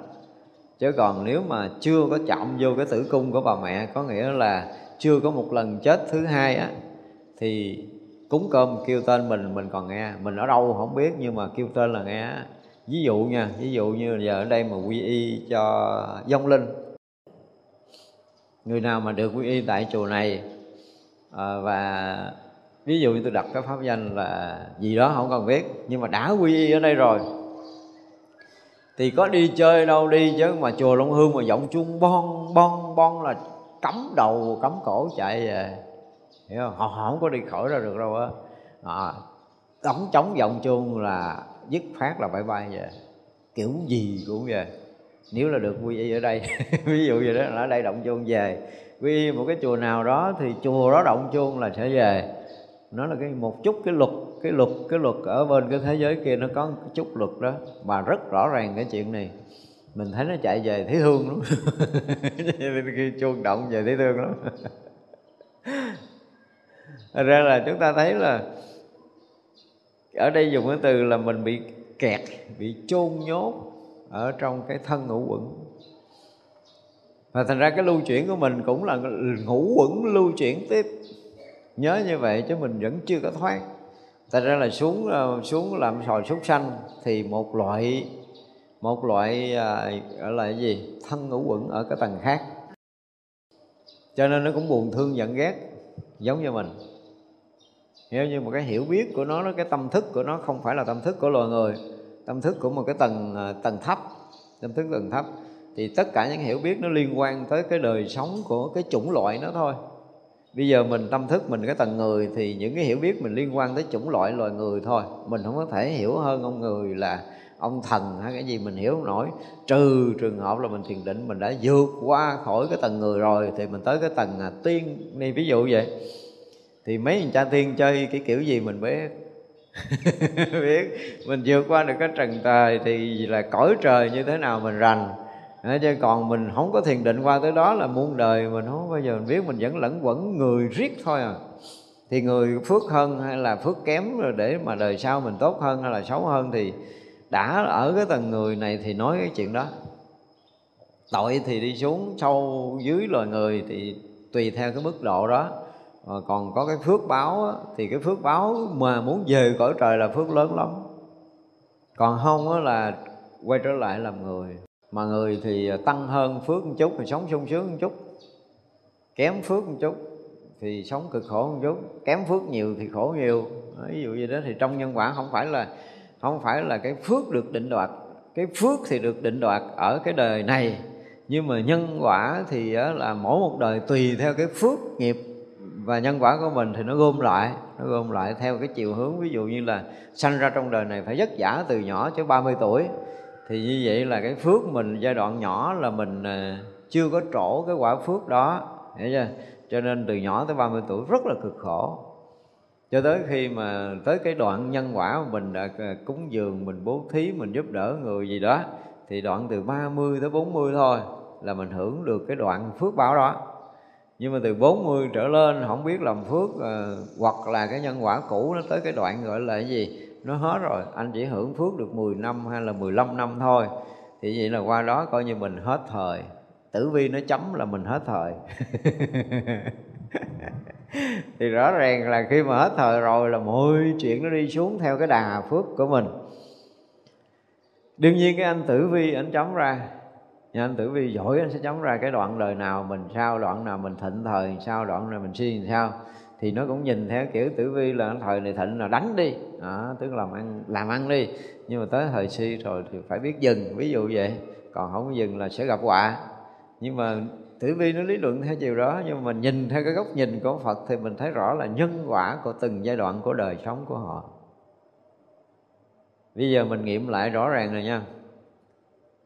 Ví dụ như mình đi chùa à, trong cái đợt từ thiện thôi chứ đừng nói gì. À, mình đi từ thiện à, 5 ngày 5 ngày từ thiện đó thì trên đường đi thì mình cũng thương những người nghèo mình cũng muốn tới để mình giúp họ này nọ kia đủ hết đúng không? Tức là mình khởi tình cảm thương rồi mình mới đi cứu trợ. Rồi là tới cái điểm cứu trợ thì mình cũng bỏ tiền bỏ của ra để mình giúp người ta. À, mà mình giữ được suốt 24 ngày để thương hết mấy người đó không? À, mình muốn muốn hỏi thôi tức là trong giai đoạn mình đang đi làm phước á thì mình vẫn bực bội, vẫn phiền não, vẫn khó chịu với người này. Thấy người này thích cho nhiều, người kia mình thích cho ít. Thấy người này thấy ghét, không cho hay gì nó cũng tùm lum trong mỗi ngày đó, hiểu không? Có nghĩa là trong cái ngày mình đi làm từ thiện này thì nó cũng không có phải là thiện tâm liên tục cho tới 24 tiếng đồng hồ. Mà trong cái đoạn đó mình vẫn có suy nghĩ tiêu cực. Đó thì như vậy là trong giai đoạn mà dù mình có thịnh thời đi nữa, mình có làm ăn đi nữa thì cũng vẫn còn bị phái phá này nọ kia, tức là nhân quả nó tới cái đoạn đó đó. Nhưng quả tới đoạn đó thì anh trổ quả, anh có tiền, nhưng mà anh bị người ta chửi.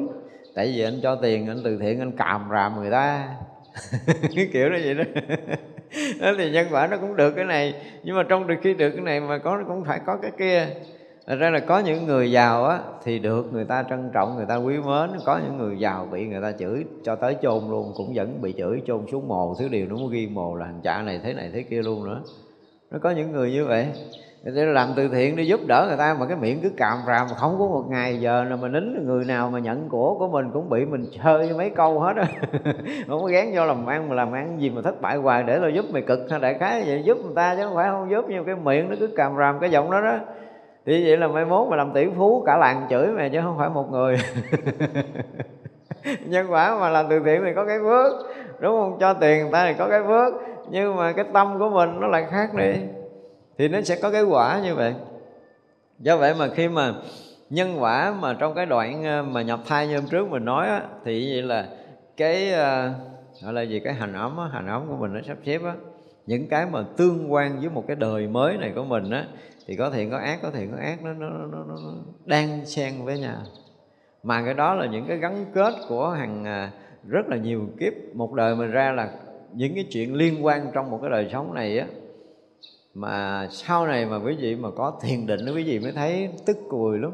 Phải chi là bây giờ là mình kế thừa cái kiếp thứ tư đúng không? Thì những cái liên quan tới kiếp à, thứ ba là mình ôm hết qua đây để mình xài. Không có chưa chắc là cái kiếp kế mình nó là mấy ngàn kiếp sau nó mới tới nữa. Không phải là mình lấy được cái kiếp đó đâu. Nhưng mà có một chút tương quan với cái cận tử nghiệp thì nó mạnh. À, cận tử nghiệp thì nó mạnh là nó sẽ sẽ thu hút một cái gì rất là mạnh trong giai đoạn cận tử. Còn lại là nó sẽ lang thang là kiếp thứ nhất thứ hai thứ năm mươi năm trăm bảy trăm tám ngàn chín ngàn hai chục ngàn gì gì về trước đó, nó gom thẳng chút chút chút chút chút để cho nó liên tục xảy ra hết đời của mình xong là đóng. Hành ống nó ghê lắm hành ống nó, nó sắp xếp cái kiểu gì đó là không có giải thích được. Cái này là nó nó không phải là không theo quy luật nó vẫn có quy luật của nó. Nhưng mà nó ráp gọi là ăn khớp nó ráp rồi ăn khớp. Nó rất là khớp cho hết một đời của mình. Thì mình gặp chuyện cái mình à, mình thương, mình ghét, giống như nãy mình nói rồi đó. Gặp chuyện mình thích hoặc là mình không thích thì mình thấy nó là chuyện bình thường. Thực sự là người thế gian thì nhìn như vậy, người tu họ nhìn khác lắm. Họ nhìn cái là nó ra chuyện à. Mà cái ra chuyện của họ là cái ra hàng hà, sa số kiếp, cái ra mà nhiều cái kiếp sinh tử của mình, chứ không phải là ra chuyện, là ra cái chuyện ngay tại chỗ đâu. Thật ra là mà đủ cái tuệ để mà ngay nơi hiện tiền mà thoát khỏi cái lầm mê và gọi là tuệ tri ngay nơi hiện tiền hay cái kiểu mà tứ niệm xứ Đức Phật dạy là kinh khủng lắm phải đòi hỏi một cái tuệ giác thật là là gọi là rất là sâu mà muốn như vậy là chúng ta phải ờ, gần như tất cả những cái, cái, cái kiến thức về nhân quả nghiệp báo này nọ kia chúng ta phải trải qua một cách nhuần nhuyễn tôi nói mọi người học Phật nếu như mà gọi là không có nhuần nhuyễn về nhân quả thôi thì chúng ta cũng dễ bị bất giác sai lầm lắm đó vì nhân quả mình không có không có tỏ tường á. Mà lạ một cái là giai đoạn mà mình hiểu nhân quả lù mù á, cái mình phạm sai lầm mình không có giật mình đâu, nha. Nhưng mình hiểu nhân quả sâu một chút nữa là mình vừa chửi người ta cái mình tỉnh liền á. Do nhân quả, do hiểu sâu quá nhân quả, bây giờ mình chửi một cái là mình phải bị chửi là tới 10 ngàn lần. Ớn nổi da gà.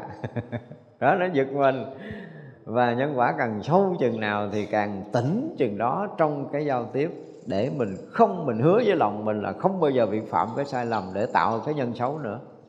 Khi mà hiểu rõ nhân quả là họ sẽ thấy điều này, chứ không phải là họ sợ phạm giới đâu, không phải rồi hiểu nhân quả thôi. Hiểu nhân quả là mọi chuyện nó sẽ thay đổi trong đời sống mình liền à. Còn bây giờ sở dĩ mình còn phạm sai lầm là mình không sợ nhân quả. Không có hiểu, không có sợ cho nên có sai rồi thôi. Mấy mấy mấy người mà bạn bè mình không thấy, mình sai, mình không mất uy tín là đủ rồi. Rồi, xong chuyện. Đúng không? Không có. Mà là một điều rất là kỳ lạ. Cho tới giờ phút này nè, cho tới giờ phút này nè, những người mà học nhân quả, hiểu nhân quả, vẫn thấy thì sao? Là mình sai phạm có ai đó trừng trị. Không có rảnh đâu, không có rảnh ai trừng trị mình đâu. Không có ai rảnh trừng trị mà đó nhân quả nó sẽ trả lời hết mọi thứ do cái nghiệp của mình huân. Và nghiệp mình quân theo kiểu đó là tự mình sanh khởi một cái hoàn cảnh đó để mình trả cái nhân cái quả của chính mình. Nhưng bên ngoài thì người ta thấy diêm dương rồi cắt lưỡi rồi ha, nó giống giống như vậy đó. Nhưng không có tới hồng mà nghiệm sâu, nó thấy đâu có thằng cha nào đánh đập thằng cha nào đâu. Không có vụ sanh cha diêm dương để xử, giống như là ở cõi người của mình, không có cái chuyện đó đâu nhưng mà mình không bao giờ mình thoát khỏi cái nhân xấu của chính mình tạo. Đây là một cái chuyện rất là kỳ cục đó nè. Nó kẹt trong cái thân ngũ quẩn rồi đó, thì trong cái thân ngũ quẩn mình khởi một niệm xấu mình làm một việc xấu mình nói một lời xấu là nó đã dính rất là sâu. Và dính rất là sâu thì nó sẽ hiện nó tái hiện lại cái hoàn cảnh đối nghịch lại. Tức là giờ trước mình chửi người ta giờ là hiện lại người ta chửi mình. Đó là nhân quả. Còn có những cái cái mà gọi là Ờ, trở lại trong cái kiếp này với nhau á, thì giữa hai người, giữa hai người là có thương, có ghét, có lấy, có bỏ gì á, thì cái chuyện đó là một cái chuyện của nhân quả khác nữa. Còn cái chuyện mà bị ờ, bị đài vào ngục này nọ kia, hiện cái cảnh này, hiện cảnh kia là nó là cái cảnh mà tương ưng với cái nghiệp của mình hiện, hiểu không? Cái nghiệp mình tới ngang đó là mình không thể nào ra khỏi chỗ đó được. Toàn bộ cái thân ngũ quẩn dẫn vô đó và không có cái lực để lui lui ra. Mình ví dụ như bây giờ ờ, mình nhìn hai cái môi trường sống đó. Ở một cái ờ, đại khái mà nói ví dụ như chùa mình đi. Cái người sống trong chùa là không có quen chửi rủa, đúng không? Không có quen đánh đập cho nên đó là mình à, vô chùa mình nghe ai chửi người khác mình thấy nó kỳ lắm. Tự nhiên mình thấy nó kỳ kỳ đúng không? Nhưng mà ra bến xe coi. Ra ngoài mà nói chuyện mô phật nó nghe nó kỳ lắm. Nó nó kỳ lắm. Nó không có hộp cái lỗ tai của mấy thằng đó. Nó nhìn mình nó nói thằng này nó, chắc nó điên rồi sao? Mày tu mày vô chùa mày ở đi mày đừng ra đây đúng không? Nó cái kiểu nó vậy nó, nó nghịch nghịch cái nghịch nghịch nhỉ ở trong cái sinh hoạt bình thường nó là như vậy. Thành ra là khi mà mình cái nghiệp đó là mình sẽ tương ưng với cái môi trường sống đó. Những này là cái mà mình dễ hiểu nhất đó về nhân quả. Nó sẽ tương ưng môi trường đó. Cho nên cái tâm thức của mình ở cái tầng đó là nó sẽ sinh, sinh hoạt không có ra khỏi cái tầng đó được. Nên mình nói hoài để cho mọi người hiểu rõ ràng là mình không ra khỏi cái tầng người bằng công phu của thiền định thì không cách nào mình thoát khỏi người ở kiếp sau hiểu không? Mình không có tạo cái tội để mà bị mất đi cái phước làm người thì không thể nào mình đọa ba con đường ác. Không có không có. Rồi bây giờ là chỉ còn lại là trong người với người làm khổ nhau. À, thì nó sẽ đi kiếm với nhau nó tính sổ thôi. Tại vì lẫn quẩn ở tâm thức của ngồi người. Trừ trường hợp là mình rớt xuống tầng có nghĩa là khi tâm thức của mình rớt xuống một cái tầng sâu quá là mình đã làm những cái chuyện mà nó nó không còn nhân cách nữa đó gọi là mất nhân cách có nghĩa là mất mất đi cái nghiệp người. Thành ra bây giờ mà vẫn còn có một à, vài vị á, tôi cũng nghe có mấy à, một số những cái à, câu nói. Ở đây tôi không tiện nói ra nhưng mà họ nói là sau khi chết rồi thọ thân liền á thế nên cái người mà trình độ cỡ đó mà nói kiểu đó thì phật tử nhiều người họ hiểu lầm ghê lắm. Mà tôi chưa có cái điều kiện để gặp gỡ để nói chuyện với mấy vị này. Không hiểu. Tôi học bà la môn hay sao đó, nói những cái mà mình thấy nó hơi bị kỳ.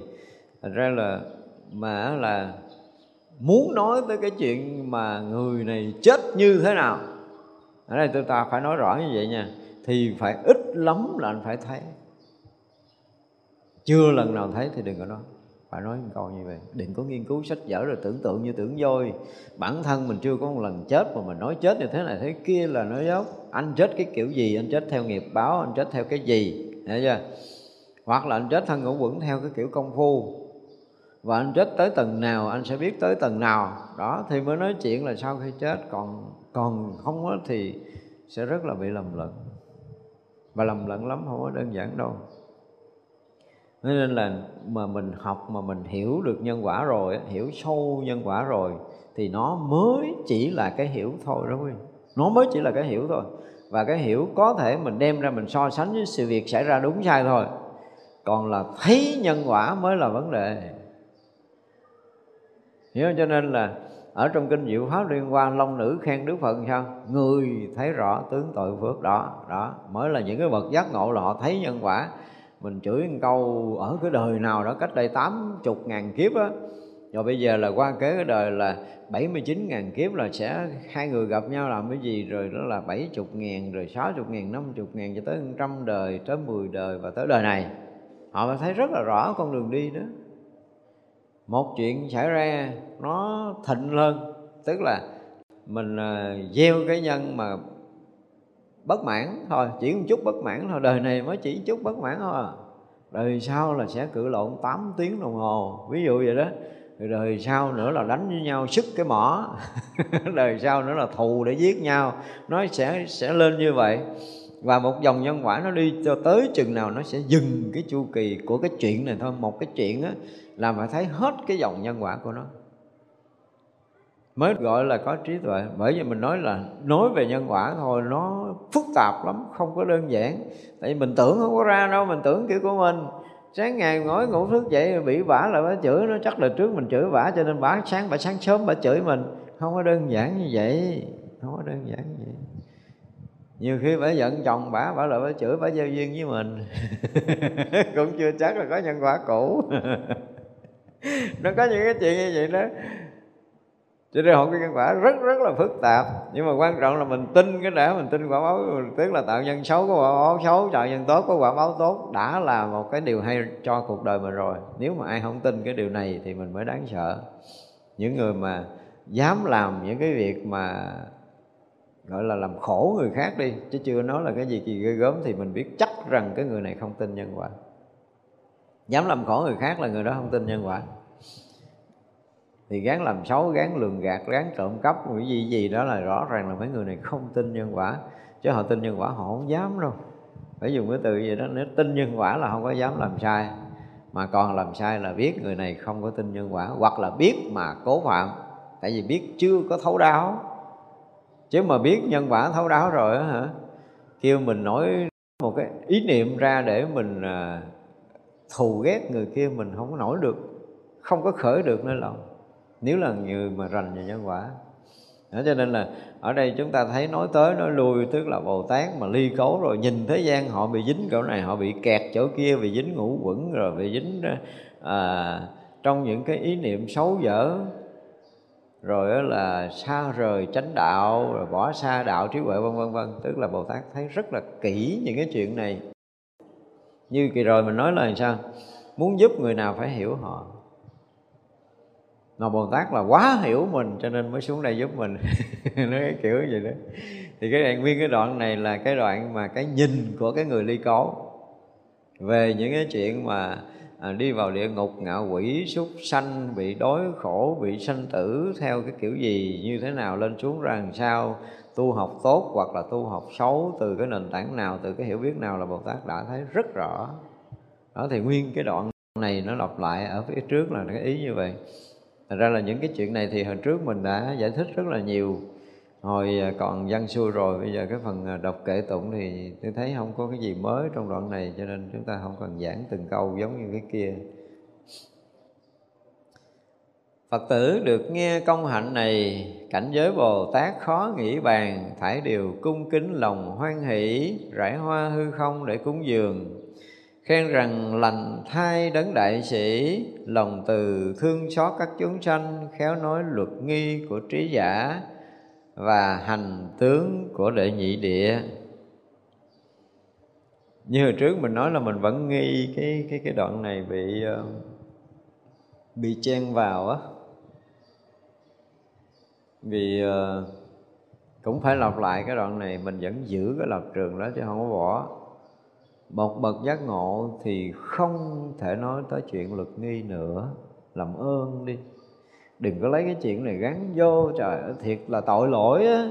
Đối với chúng tôi là một cái điều tội lỗi, chứ không phải là một cái sai lầm bình thường. Như mình phàm phu, mình còn không biết phải quấy đúng sai á, thì mình có thể dùng lực nghi để giữ mình. Hiểu không? Mà các bậc giác ngộ đã dứt trừ lậu hoặc rồi, không còn trở lui trạng thái này nữa mà sanh đã tận phạm hạnh, đã làm việc cần làm, đã làm xong và không còn trở lui trạng thái này nữa, tức là tâm không còn quay lại dính cái gì trong tâm giới này nữa hết á. Thì luật cái gì? Lực là chế cho những người phạm, người bệnh mới cần thuốc, người ta là lực chỉ, người ta xô sập cái núi kêu uống thuốc đi mấy ông bệnh thì mấy ông uống đi. Trong khi là người ta là cái người đó là ly cấu địa, tức là ta ở sống cái mảnh đất tuyệt đối không còn nhiễm. Mà cứ nói mấy ông này cứ tu giới này, giới kia hoài là sao? Muốn xen vô thì kiếm chuyện khác mà xen xen tùm lum vậy. Hư kinh của người ta hết. Ra cái đoạn, những cái đoạn này á, nếu mình không có nói đó, là chắc chắn không ai nói trong lịch sử không ai hiểu được cái giá trị đích thực của những vị chứng thánh. Nội chứng tu đà hoàng thôi là cái tuệ của một vị thánh đã ít phạm lỗi lầm rồi. Thì nói chuyện giới luật với người đó là coi chừng họ sẽ không nói là tại vì họ đã thoát khỏi, họ thoát khỏi cái gì, cái thân kiến rồi. Tức là cái chấp trước về thân rồi. Cho nên cái chuyện mà thỏa dục của thân, thỏa cái ham muốn của thân là với họ gần như là không có còn rồi mà đa xuống mình tham dục là nó tham dục do ai? Do cái thân này. Do thỏa mãn cái dục vọng ăn uống ngủ nghỉ của thân. Đúng không? Thì mới nói tới cái chuyện giới lực. Mà chứng thánh rồi là bắt đầu cái chuyện đó đã nhẹ rồi. Chứng thánh thứ hai, tức là hàm là đã ghê gớm lắm rồi. Và họ có khả năng thiền định để họ gìn giữ và bảo hộ lục căn không có nhiễm trần rồi. Họ không cần giới lực đâu cứ hở hở đem giới ra không biết cái ông nào cứ nhét ba cái chuyện này vô mà trong khi họ là bồ tát ly cấu. Mà ly cấu địa tức là họ ở trong mảnh đất không có nhiễm trước không có nhiễm ô. Tuyệt đối thanh tịnh. Cái, cái nghĩa của nó là như vậy. Mà cứ đem hoài vô cái chuyện này kỳ lắm. Cái người này cố tình phải nói là cái người mà chim cái đoạn này vô là tôi cố tình tôi chắc chắn là cái nguyên bản nó sẽ còn ở đâu đó mai mốt ờ, có cái duyên để tôi nhờ mấy cái người ờ, một số phật tử họ lục cái tài liệu tiếng anh á. Hy vọng là nó sẽ sẽ không bị ờ, đưa cái này vào. Tại vì hôm rồi có mấy người gửi tôi một số cái đoạn dịch của kinh hoa nghiêm mà từ tiếng anh á tôi thấy nó thoát ý là một cái thứ hai nó nó thông lắm nó không bị vướng vướng mấy cái kiểu này. Không bị vướng. Hy vọng là mình sẽ gặp lại một cái uh, uh, tài liệu bằng uh, tiếng Anh hay tiếng gì đó mà nó nguyên bản chứ nó không có bị cái kiểu này. Nó rất là tiếc đi. Cái này tôi nói là bị chen vô gần như là 98 phần trăm á. Cho nên giảng cái bài này rất là khó đoạn này phải dùng cái từ là rất là khó nói. Nói nó khó khăn lắm mà mình tìm cách để mà nói để nó vẽ qua vẽ lại để cho nó thoát đi cái nhìn sai lầm về cái phẩm uh, ly cấu này đã là ly cấu thì nói chuyện vượt thoát ở ngoài, cái chuyện cấu nhiễm á. Chứ không có nói chuyện lên lên lang thang lang thang kiểu này mà cứ đè tới này rồi cuối cùng cũng khéo giữ luật nghi. Không có cái chuyện khéo giữ luật nghi đâu. Cái tuệ giác đã hiện tiền rồi thì cái sai lầm đâu mà luật. Tự nhiên người ta đã giác ngộ rồi, người ta không dính miếng nào hết trong tam giới này cái lấy luật đè người ta. Kỳ không được, không có cái chuyện đó, không có vụ khéo luật nghi chỗ này đâu. Tức là à, tuệ giác đó, là vượt thoát vượt ngoài rồi không có chỗ để dính thì luật nghi này không có được gắn vô với mấy vị này. Đây là diệu hạnh của Bồ Tát. Diệu hạnh của Bồ Tát mà khéo vượt nghi là không phải diệu hạnh của Bồ Tát đâu. Diệu hạnh của Bồ Tát là cái gì? Là cái tuệ đang sống trong cái cảnh giới thanh tịnh Có đi khắp bao nhiêu cái nẻo luân hồi Đi vào ra khắp tất cả các cõi trong tam giới này độ khắp tất cả chúng sanh mà chưa hề có một cái dính nhiễm nào, đó mới là hạnh của bồ tát. Nên trí tuệ giác ngộ là có đi trong tam giới như mình, đi vô là mình nhiễm, nhưng mà các bồ tát đi là không có cái chuyện để nhiễm. Đó, người đã ly cấu rồi thì sanh tử, không còn nhiễm nữa, thì đó mới được gọi là hạnh của bồ tát. Chứ không phải hạnh bồ tát là khéo người xéo giữ lực nghi. Bồ tát là không có nói chuyện lực nghi không có nói chuyện đó được, mình thì nói được. Bởi vì nhiều khi đọc mấy cái đoạn này nó khó khó chịu khó chịu. Mà mình không nói thì không được. Tôi cái tật tôi không có nhịn được. Tật là chứ không phải là cái bệnh nữa. Tật mới khó chữa, bệnh dễ chữa lắm. Mình cứ đọc kinh mà nghe nó chen chen chen vô mấy cái câu mà nó không có phù hợp, cái tự nhiên mình khó chịu. Mà khó chịu là phải nói, tại vì á nếu mình không muốn nói bản kinh đó thì thôi, mà muốn nói bản kinh đó thì muốn làm sao đó để nó nó hoàn thiện trở lại. Mà rõ ràng là bộ quan nghiêm bị chen vô rất là nhiều. Tất cả nhân thiên đấng cúng dường mong được nghe, giảng đệ tam địa, những trí hạnh cùng pháp tương ưng. Cảnh giới như vậy mong nói đủ. Phật có tất cả pháp, thế giới, nhẫn nhục, tinh tấn, thiền định, trí huệ cùng với phương tiện và đạo từ bi, Phật hạnh thanh tịnh xin nói hết. Giải thoát nguyện Bồ Tát lại thưa, mong kim căn tạng Bồ Tát giảng nói, tiến vào đệ tam địa, tất cả công đức của bậc này. Kim căn Tạng Bồ Tát nói với giải thoát nguyệt rằng Thưa Phật tử, Đại Bồ Tát đã thanh tịnh đệ nhị địa, muốn vào đệ tam địa phải phát khởi mười thâm tâm. Đây là mười thâm tâm. Tâm thanh tịnh, tâm an trụ, tâm nhàm bỏ, tâm lìa tham, tâm bất thối, tâm kiên cố, tâm minh thạnh, tâm dũng mãnh, tâm rộng, tâm lớn, Bồ Tát do mười tâm này mà được vào đệ tam địa. Chư Phật tử Đại Bồ Tát đã an trụ nơi tam địa Quán sát tất cả Pháp hữu vi đúng với tướng chân thiệt của nó. Tránh là vô thường, khổ, bất tịnh Chẳng an ổn, bại hoại Chẳng ở lâu, sát na sanh diệt Chẳng phải từ thuở trước sanh Cũng chẳng phải theo thuở sau diệt và chẳng phải trụ ở hiện tại. À, bây giờ mình bắt đầu bước qua cái um, cái địa thứ ba. Thì bồ tát uh, kim cang trạng á, do bồ tát uh, giải thoát nguyện à, thắc mắc muốn uh, muốn giải thích chỉ dẫn cũng như là mở đường đi vào cái địa thứ ba. Thì uh, ngài kim cang tạng bồ tát nói là nếu mà muốn vào địa thứ ba là phải có 10 cái tâm. Trong 10 cái thâm tâm này, cái thâm tâm đầu tiên là tâm thanh tịnh. Đó thì cái lìa cấu nhiễm là đã thanh tịnh. Không có vị bồ tát nào không thanh tịnh. Đây là một điều mà để chúng ta phải thấy. Tại vì sau khi chứng quả a la hán rồi và phát khởi cái từ tâm đi cứu độ chúng sanh thì ở cái người dứt trừ cái lộ sanh tử còn cái lộ đó rò rỉ trong sanh tử mới bị nha, mới bị đi vào sanh tử mới nhiễm trở lại. Còn khi mà đã chứng lộ tận thông là tuyệt đối không còn nhiễm nữa. Cho nên cái câu đó là không còn trở lui trạng thái này nữa. Không còn, không có chuyện đó nữa đâu. Thế bây giờ trở lại trở lại làm người, trở lại mà làm một cái loài nào đó mà không phải là cái cõi của các vị thánh. Nếu xuống cõi trời thì mượn cái tầng của trời, mượn cái tâm thức của trời để sinh hoạt trong cõi trời muốn xuống cõi người thì mượn cái tầng của người, mượn tâm thức của người để tương ưng với loài người. Muốn xuống cõi thấp hơn thì mượn cái tâm thức đó. Dụng từ là mượn cái tâm thức đó. Mượn, chứ không phải là của các vị nữa, mà tạm mượn để xài. Giống như bây giờ mình à, có uy tín, mình muốn đi xa, mà mình à, lái máy bay được thì mượn máy bay đi. Còn lái máy bay không được thì mượn xe hơi. Lái máy bay xe hơi không được thì mượn xe Honda. Còn không biết đi xe Honda, mượn xe đạp đi nhưng mà đi xong vậy cũng phải trả cho chủ. Nó thì gì là xuống thọ thân người cũng vậy, mượn mấy mươi năm xài dục nó trả lại tức là không phải xài thân người nữa. Chứ họ không phải là người thọ thân người, mà là mượn thân người. Chúng ta phải rất là rõ ràng. Còn nghiệp thì gọi là thọ thân, mà dứt nghiệp thì là không có thọ thân.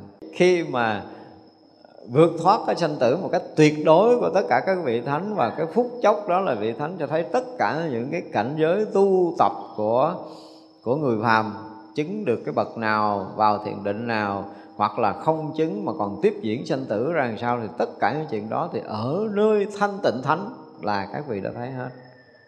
Thấy, phải thấy hết đó. Như vậy là thấy nhân quả nghiệp báo của loài người thì mới xuống người độ người ta được chứ còn không thấy thì rất là khó. Mà không có vị thánh nào không thấy. Cho nên đầu tiên phải đạt được cái sự thanh tịnh. Thanh tịnh đó là gì? Là lìa cấu nhiễm. Lìa nhiễm gì? Lìa cái cấu nhiễm của tam giới vì dứt trừ cái lậu hoặc của sanh tử. Chúng ta phải thấy rõ cái thanh tịnh đó nha. Chứ không phải thanh tịnh là không còn động niệm. Lúc nào tâm cũng yên, lúc nào tâm cũng lắng. Nhưng mà hỏi là sao? Là lúc ngồi yên hay là lúc mình vận động? Lúc mình đi đứng sinh hoạt. Nó đi đứng cũng được yên luôn. Nó nói rồi là cái người yên đối với cái người đang nói giống nhau hay khác. Giống nhau hay khác. Giống cũng chết mà khác cũng chết nữa.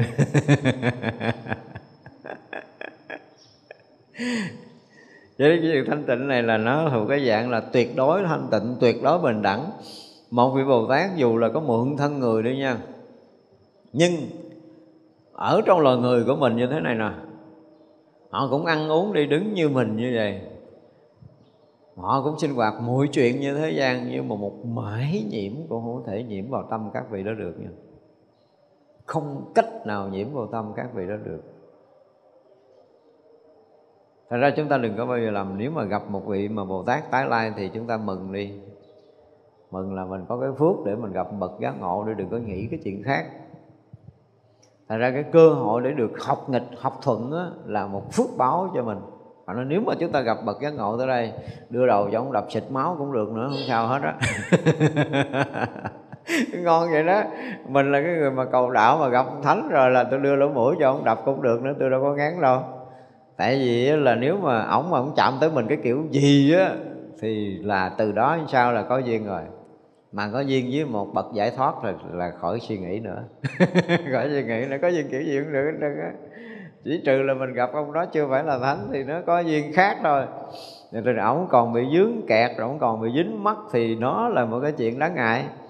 Chứ còn mọi người đã vượt thoát rồi thì à, thoải mái. Bản mạng ngay tại chỗ không suy nghĩ nữa niệm nữa. Không có chuyện này. Tại vì được mà gặp một vị thánh là là cái duyên hằng hà xa số kiếp gieo trồng thiện căn rồi, mới có thể gặp được. Chứ nếu mình gặp mình không có chấp nhận nổi đâu. Một cái điều rất là kỳ lạ là mình gặp mình không bao giờ chấp nhận được, có nghĩa là một là cái duyên của mình với gì đó không có, duyên thuận, duyên nghịch gì cũng không có hết. Cái thứ hai, thiện căn mình chưa đủ để có thể nhận định đó là một vị thánh không đủ. Ai cũng nói ông tốt hết. Tôi sao tôi nhìn tôi thấy ông cũng phàm phu cái kiểu đó vậy đó, kiểu của mình là vậy đó. Cái nghiệp của mình nó che hết tất cả những cái gì liên quan tới những cái điều cao thượng của người kia. Không phải dễ đâu. Thấy vậy chứ mà gặp vị mà thanh tịnh là khó lắm. Tại vì họ đã đã ở trong cái cảnh giới, ở trong cái cõi giới đó rồi thì cái cái gọi là cái sống tâm mà khi họ đã xuống cái cõi phàm này thì chỉ có những cái bậc thánh mới thấy thôi, gần như là phải che khuất. Mà là một vị bồ tát ha, mà xuống cái cõi của mình chưa tới cái lúc làm việc á, thì người phàm tuyệt đối không bao giờ biết được. Tôi dùng từ là tuyệt đối. Sống gần một tỷ năm ly nữa cũng không biết được cái mãi may gì hết. Không biết được trừ trường hợp loạn bạn bè anh xuống thăm ảnh thì biết. Giống như đoạn trước thì muốn chơi là phải hiện bồ tát ra chơi. Người vào chơi không có được. Nó không có hiểu. Đó, thì bây giờ là xuống đây là chấp nhận là cô đơn cô độc nữa chứ đừng nói là cô đơn tuyệt đối luôn. Thì đâu đâu là nó rủ mấy ông kia xuống uống trà chơi thì được. Chứ còn ai hiểu đâu. Không có hiểu và không có bạn nữa. Nhưng mà họ vì cái tình thương họ tới đây để họ cứu giúp rõ ràng là là tất cả những người mà có thương, có quý nhưng vẫn thấy nó có một cái gì đó không thể nào gần gũi được. Các vị bồ tát thì luôn luôn gọi là bao dung mình. Mình cũng thấy mình ở trong vòng tay đó nhưng mà rõ ràng nó cái tầng tâm, cái tầng dao động tâm của mình đó nó khác biệt nhau lắm. Các vị thì không có đâu. Các vị thì không có không có không có bất kỳ một cái gì để thay đổi mà gọi là làm cho một cái chiêu chiêu gì để cho tâm các vị bất tịnh là tuyệt đó không có. Đây gọi là thâm tâm thanh tịnh của bồ tát. Kể từ khi chứng thánh quả a la hán rồi là không còn có cái chuyện nhiễm trở lại, dù bất kỳ cái điều gì, dù đi bất kỳ cái cõi gì. Chúng ta ở trong thiền định mà thấy cái chuyện của các vị bồ tát mà xuống tới địa ngục chơi kìa, mình mới thấy ghê gớm. Cõi của mình là nó chưa có gì hết trơn á trời ơi dám mượn cái thân rồi mà uh, bị mấy anh kia ngục tốt quăng vô chảo rồi sôi sôi bụp bụp tan thân chết giải đạch đạch chết cái gom thân trở lại. Hiểu không? Mong ông cũng làm vậy được á. Mà hỏi có đau không? Đau khác với mấy người phàm. Cái thân có là cái thân nó thọ hiểu không? Cái cảm giác cảm thọ của cái thân mà đương nhiên là có cái tâm thanh tịnh gá vào thì cái động, cái tỉnh của cái thân vật chất, nó là cái động của cái tỉnh của cái thân vật chất. Chứ nó hoàn toàn không có dính gì với cái tâm của người kia. Nó dính rồi. Nhưng mà cái người cái người khác thì nó đau khổ, nó quằn quại, kinh khủng lắm. Nhưng mà cái này là biết nóng biết lạnh chứ không phải không biết nhưng mà nói là đau thì có nhưng mà khổ là không. Nó khác à đau có đau tại cái cảm giác đau nó vẫn hiện ra nơi thân nhưng mà hỏi có khổ không là chuyện khác à không có dính vô cái chuyện được gọi là khổ. Không dính vô cái chuyện đó. Cho nên mình thấy là cái thọ khổ và thọ vui cũng không dính vô cái tâm thanh tịnh này được. Nhưng cái cảm giác á, cảm giác cảm thọ thì có nhưng mà không rớt vào cái thọ khổ và thọ vui không có chuyện này. Tuyệt đó không có chuyện này. Bởi vì tới cái cảm thọ, chúng ta mới thấy là một cái chuyện kinh khủng. Giống như những người mà đã phá được cái ờ, phá được cái cái cái thọ ấm rồi á, thì cái mức độ mà thọ khổ, thọ vui trên thân xác nó gần như là tuyệt đối thay đổi một trăm phần trăm so với người chưa phá. Khác lắm. Chúng ta dùng từ khác thôi, nói không có thì gần như người ta không tin nhưng mà tôi nói là khác một trăm phần trăm khác. Hỏi họ có thọ nó trả lời, nếu mà thân mà vô tri vô giác thì không có đúng. Vẫn có cảm giác của cái vật chất đó. Cái rung động sống của vật chất nó vẫn là rung động sống vật chất nhưng không ảnh hưởng tới cái sống tâm.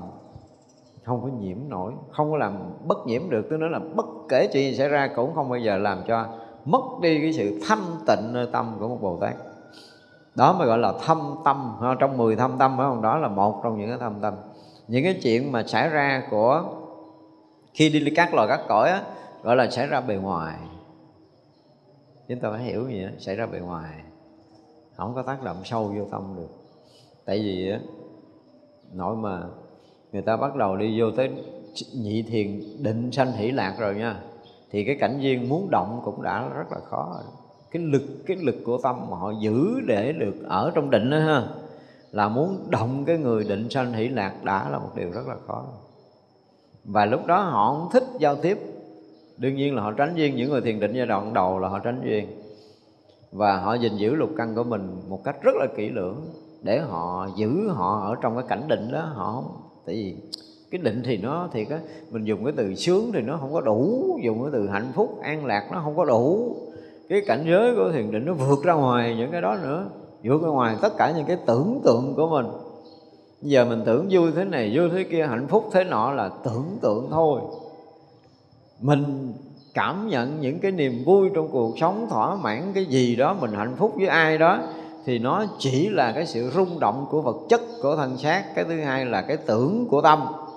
Còn cái cảnh giới mà yên ổn, an lạc, thanh tịnh, nó vượt ngoài những cái chuyện này, xa lắm xa lắm bởi vì tôi nói là chỉ cần mong chờ là là những người xuất gia một lần nếm giùm tôi. Một lần nếm giùm tôi cái cảnh giới mà vượt ngoài cảm thọ của thân xác, thì quý vị bầm mình ra tỷ mảnh rồi kêu bỏ đạo, mình bỏ không được. Còn không là tôi thấy mong manh dễ vỡ. Đây là một sự thật á. Thấy tội lắm, không biết sao mà qua được cái tầng qua được cái tầng phàm một lần thôi. Trong thiền định chỉ cần bước qua ngưỡng cửa phàm phu một lần thôi. Thì từ đó về sau quý vị có một cái gì đó nó vượt phàm thích thú, nó làm, nó tạo cái cảm hứng để mình có thể mình vượt thoát. Chứ còn mình dụng công hoài mà cứ cà tà cà tà hoài là mình khó lắm. Năm năm, mười năm mình vẫn u như kỹ mình không có nếm được cái chức gì hết trơn á mình dùng cái từ chơi chơi với nhau là gọi là thấm được tương chào. Thấm mới được. Còn không thì nó chỉ trớt rớt bên ngoài. Thật ra là cái thâm tâm đầu tiên là thực sự thanh tịnh. Thanh tịnh gần như là tuyệt đối thanh tịnh. Không có bất kỳ một cái gì trong tam giới này Có khả năng làm cho cái sự thanh tịnh của một vị Bồ Tát Dính nhiễm. Tuyệt đối là không có. Đó là cái thứ nhất. Cái thứ hai là, gọi là cái tâm an trụ á trăm an trụ là phải lý luận làm sao? Tại vì thường đó là mình à, mình, à, mình mình mình nghe nè mình chú ý để mình nghe hoặc là mình nghe một câu hay một chữ hay một lời hay cái mình nhớ phải không? Hoặc là bây giờ mình thấy cái cảnh đẹp mình nhìn hoài tức là mình bị trụ bị dướng cái nhìn của mình á hoặc là cái tập trung của mình là mình nghĩ mình trụ hoặc là bây giờ mình quán mình nhìn cái cái hoa màu vàng cái mình quán nó là vô thường nữa tức là mình tập trung để mình quán đó thì cái đó được xem là mình trụ, được xem là mình trụ. Và cái trụ thuần thục nhất là cái gì, đúng không? Cái trụ ngã mình đó trời đất ơi, đụng gì cũng là mình hết á. Mà tới giờ mình đã thuần thục quá rồi, mình không thấy là mình bị vướng trong cái ngã. Chứ còn bây giờ hỏi mình thoát ra khỏi ngã không, mình thoát không được, mới biết mình bị kẹt quá sâu rồi, đúng không? Dính chỗ nào thì mình không biết nhưng mà ra rồi không có cách nào ra khỏi cái ngã, thì cái đó gọi là trụ. Mình là giải giải nghĩa lòng vòng để mình hiểu cái chữ trụ, an trụ của bồ tát á. Tức là khi mà ở đây dùng cái từ an trụ thì thực sự nó không có đúng đâu. Không có đúng những cái từ chữ này mình nói để mình hiểu thôi, chứ còn đây không phải là cái cách lý luận một cách đúng nhất về cái tam địa tôi nói như vậy tại những cái chữ này chút mình sẽ giải thích cho mình phân biệt để quý vị thấy là có một cái gì đó nó nó nó, nó, nó mình à, được từ gì? Từ chữ nó bị lệch đó thật sự thì à, dùng cái từ an trụ không đúng nhưng mà tại vì nó đạt tới cái chỗ gọi là bất thối chuyển à hiểu không? Không ai có thể làm lai động. Không ai có thể làm vị bồ tát động tâm được nữa.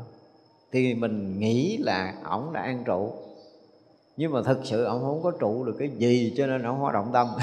Nếu mình nhìn cái gốc của mình gọi là người này đã sống trong cái cảnh giới vô trụ vô trụ tánh vô trụ tướng vô trụ niết bàn luôn.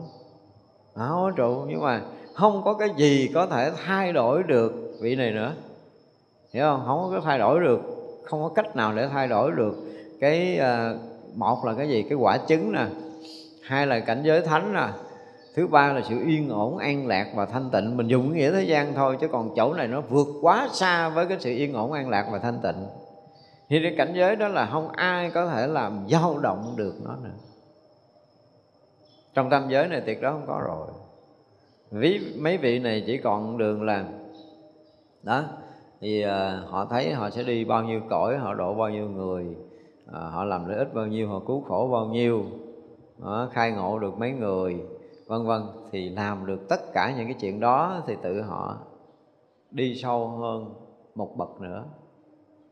Nhưng mà những cái chuyện này thấy rõ, không có cần ai chấm điểm nữa rồi. Như là hồi đầu mình nói rồi, đúng không? Tức là bắt đầu bước vào sơ điệu bồ tát rồi á, thì con đường ờ, thành phật phải bước mấy bước và bước, muốn bước một bước phải làm cái gì? Thì tất cả những cái chuyện đó một vị hoan hỷ địa đã thấy ngay từ đầu rồi. Cho nên bây giờ tới đây cũng vậy đó đối với tâm, đối với tâm. Đối với cảnh giới mà các vị giác ngộ đang ở, các vị bồ tát đang ở đó, bây giờ nói là các vị đang trụ ở trong cái tâm của bồ tát, thì dù có đi cõi nào, các vị cũng không bao giờ rời cái tâm bồ tát của mình để cứu độ chúng sanh, dù chúng sanh thuận hay là nghịch. Bây giờ đi tới cõi này, nó nghe lời mình, rồi mình để mình dạy nó tu thì chuyện nó dễ rồi. Bây giờ ngoại chuyện nó không nghe lời mà nó còn phản ứng lại thật chí là nó còn thù hằn, nó muốn giết chóc mình, thì mình còn cái tâm cứu nó không?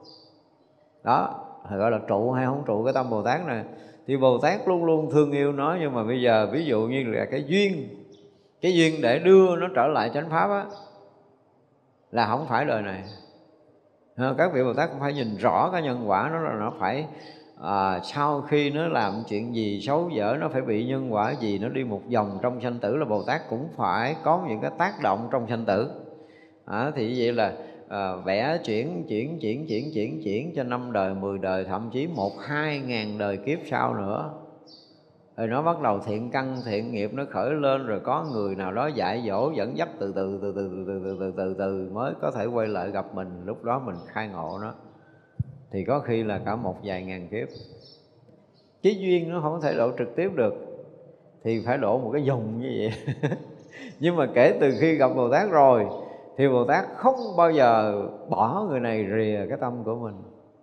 Mặc dầu là không có đủ cái duyên để thân cận gần gũi, nhưng mà người này vẫn ở trong cái tâm của mình. Do đó, cái sự sinh tử của chúng sanh đó gần như hàng ngàn kiếp đó vẫn không rời cái tâm bồ tát của vị này đó được gọi là an trụ tức là cái an trụ này nó không có nghĩa là mình phải trụ ở một cảnh giới nào đó, mà là tâm an trụ, tức là lúc nào cũng yên ổn, an lạc để ở trong cái hạnh cứu độ.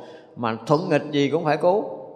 Mà cái duyên cứu gần gũi, cái duyên cứu nhanh chóng hay là duyên cứu chậm là cái duyên phước của người đó. Nhưng vẫn phải dùng tất cả những cái phương tiện để cho người đó được thức tỉnh thì đời này không được thì đời sau. Mà có khi mất cả ngàn đời, hai ngàn đời mới đổ được một người. Đâu phải dễ đâu. Nhưng mà các vị không rời cái sự yên ổn, yên lạc này. Tâm đó là không có rời. Cái tâm của bồ tát là không có rời. Đó, thành ra là nói cái chuyện an trụ thì chúng ta phải nói tới là cảnh giới của thánh nè, không bị rời nè. Cái tâm từ bi không có rời xa nè. Cái hạnh độ sanh không có lìa bỏ nè. Thì những cái đó được xem là cái chuyện an trụ của bồ tát á ta chắc sáng nay chúng ta học tới đây, chúng ta nghỉ ha. Chúng ờ, sanh ờ,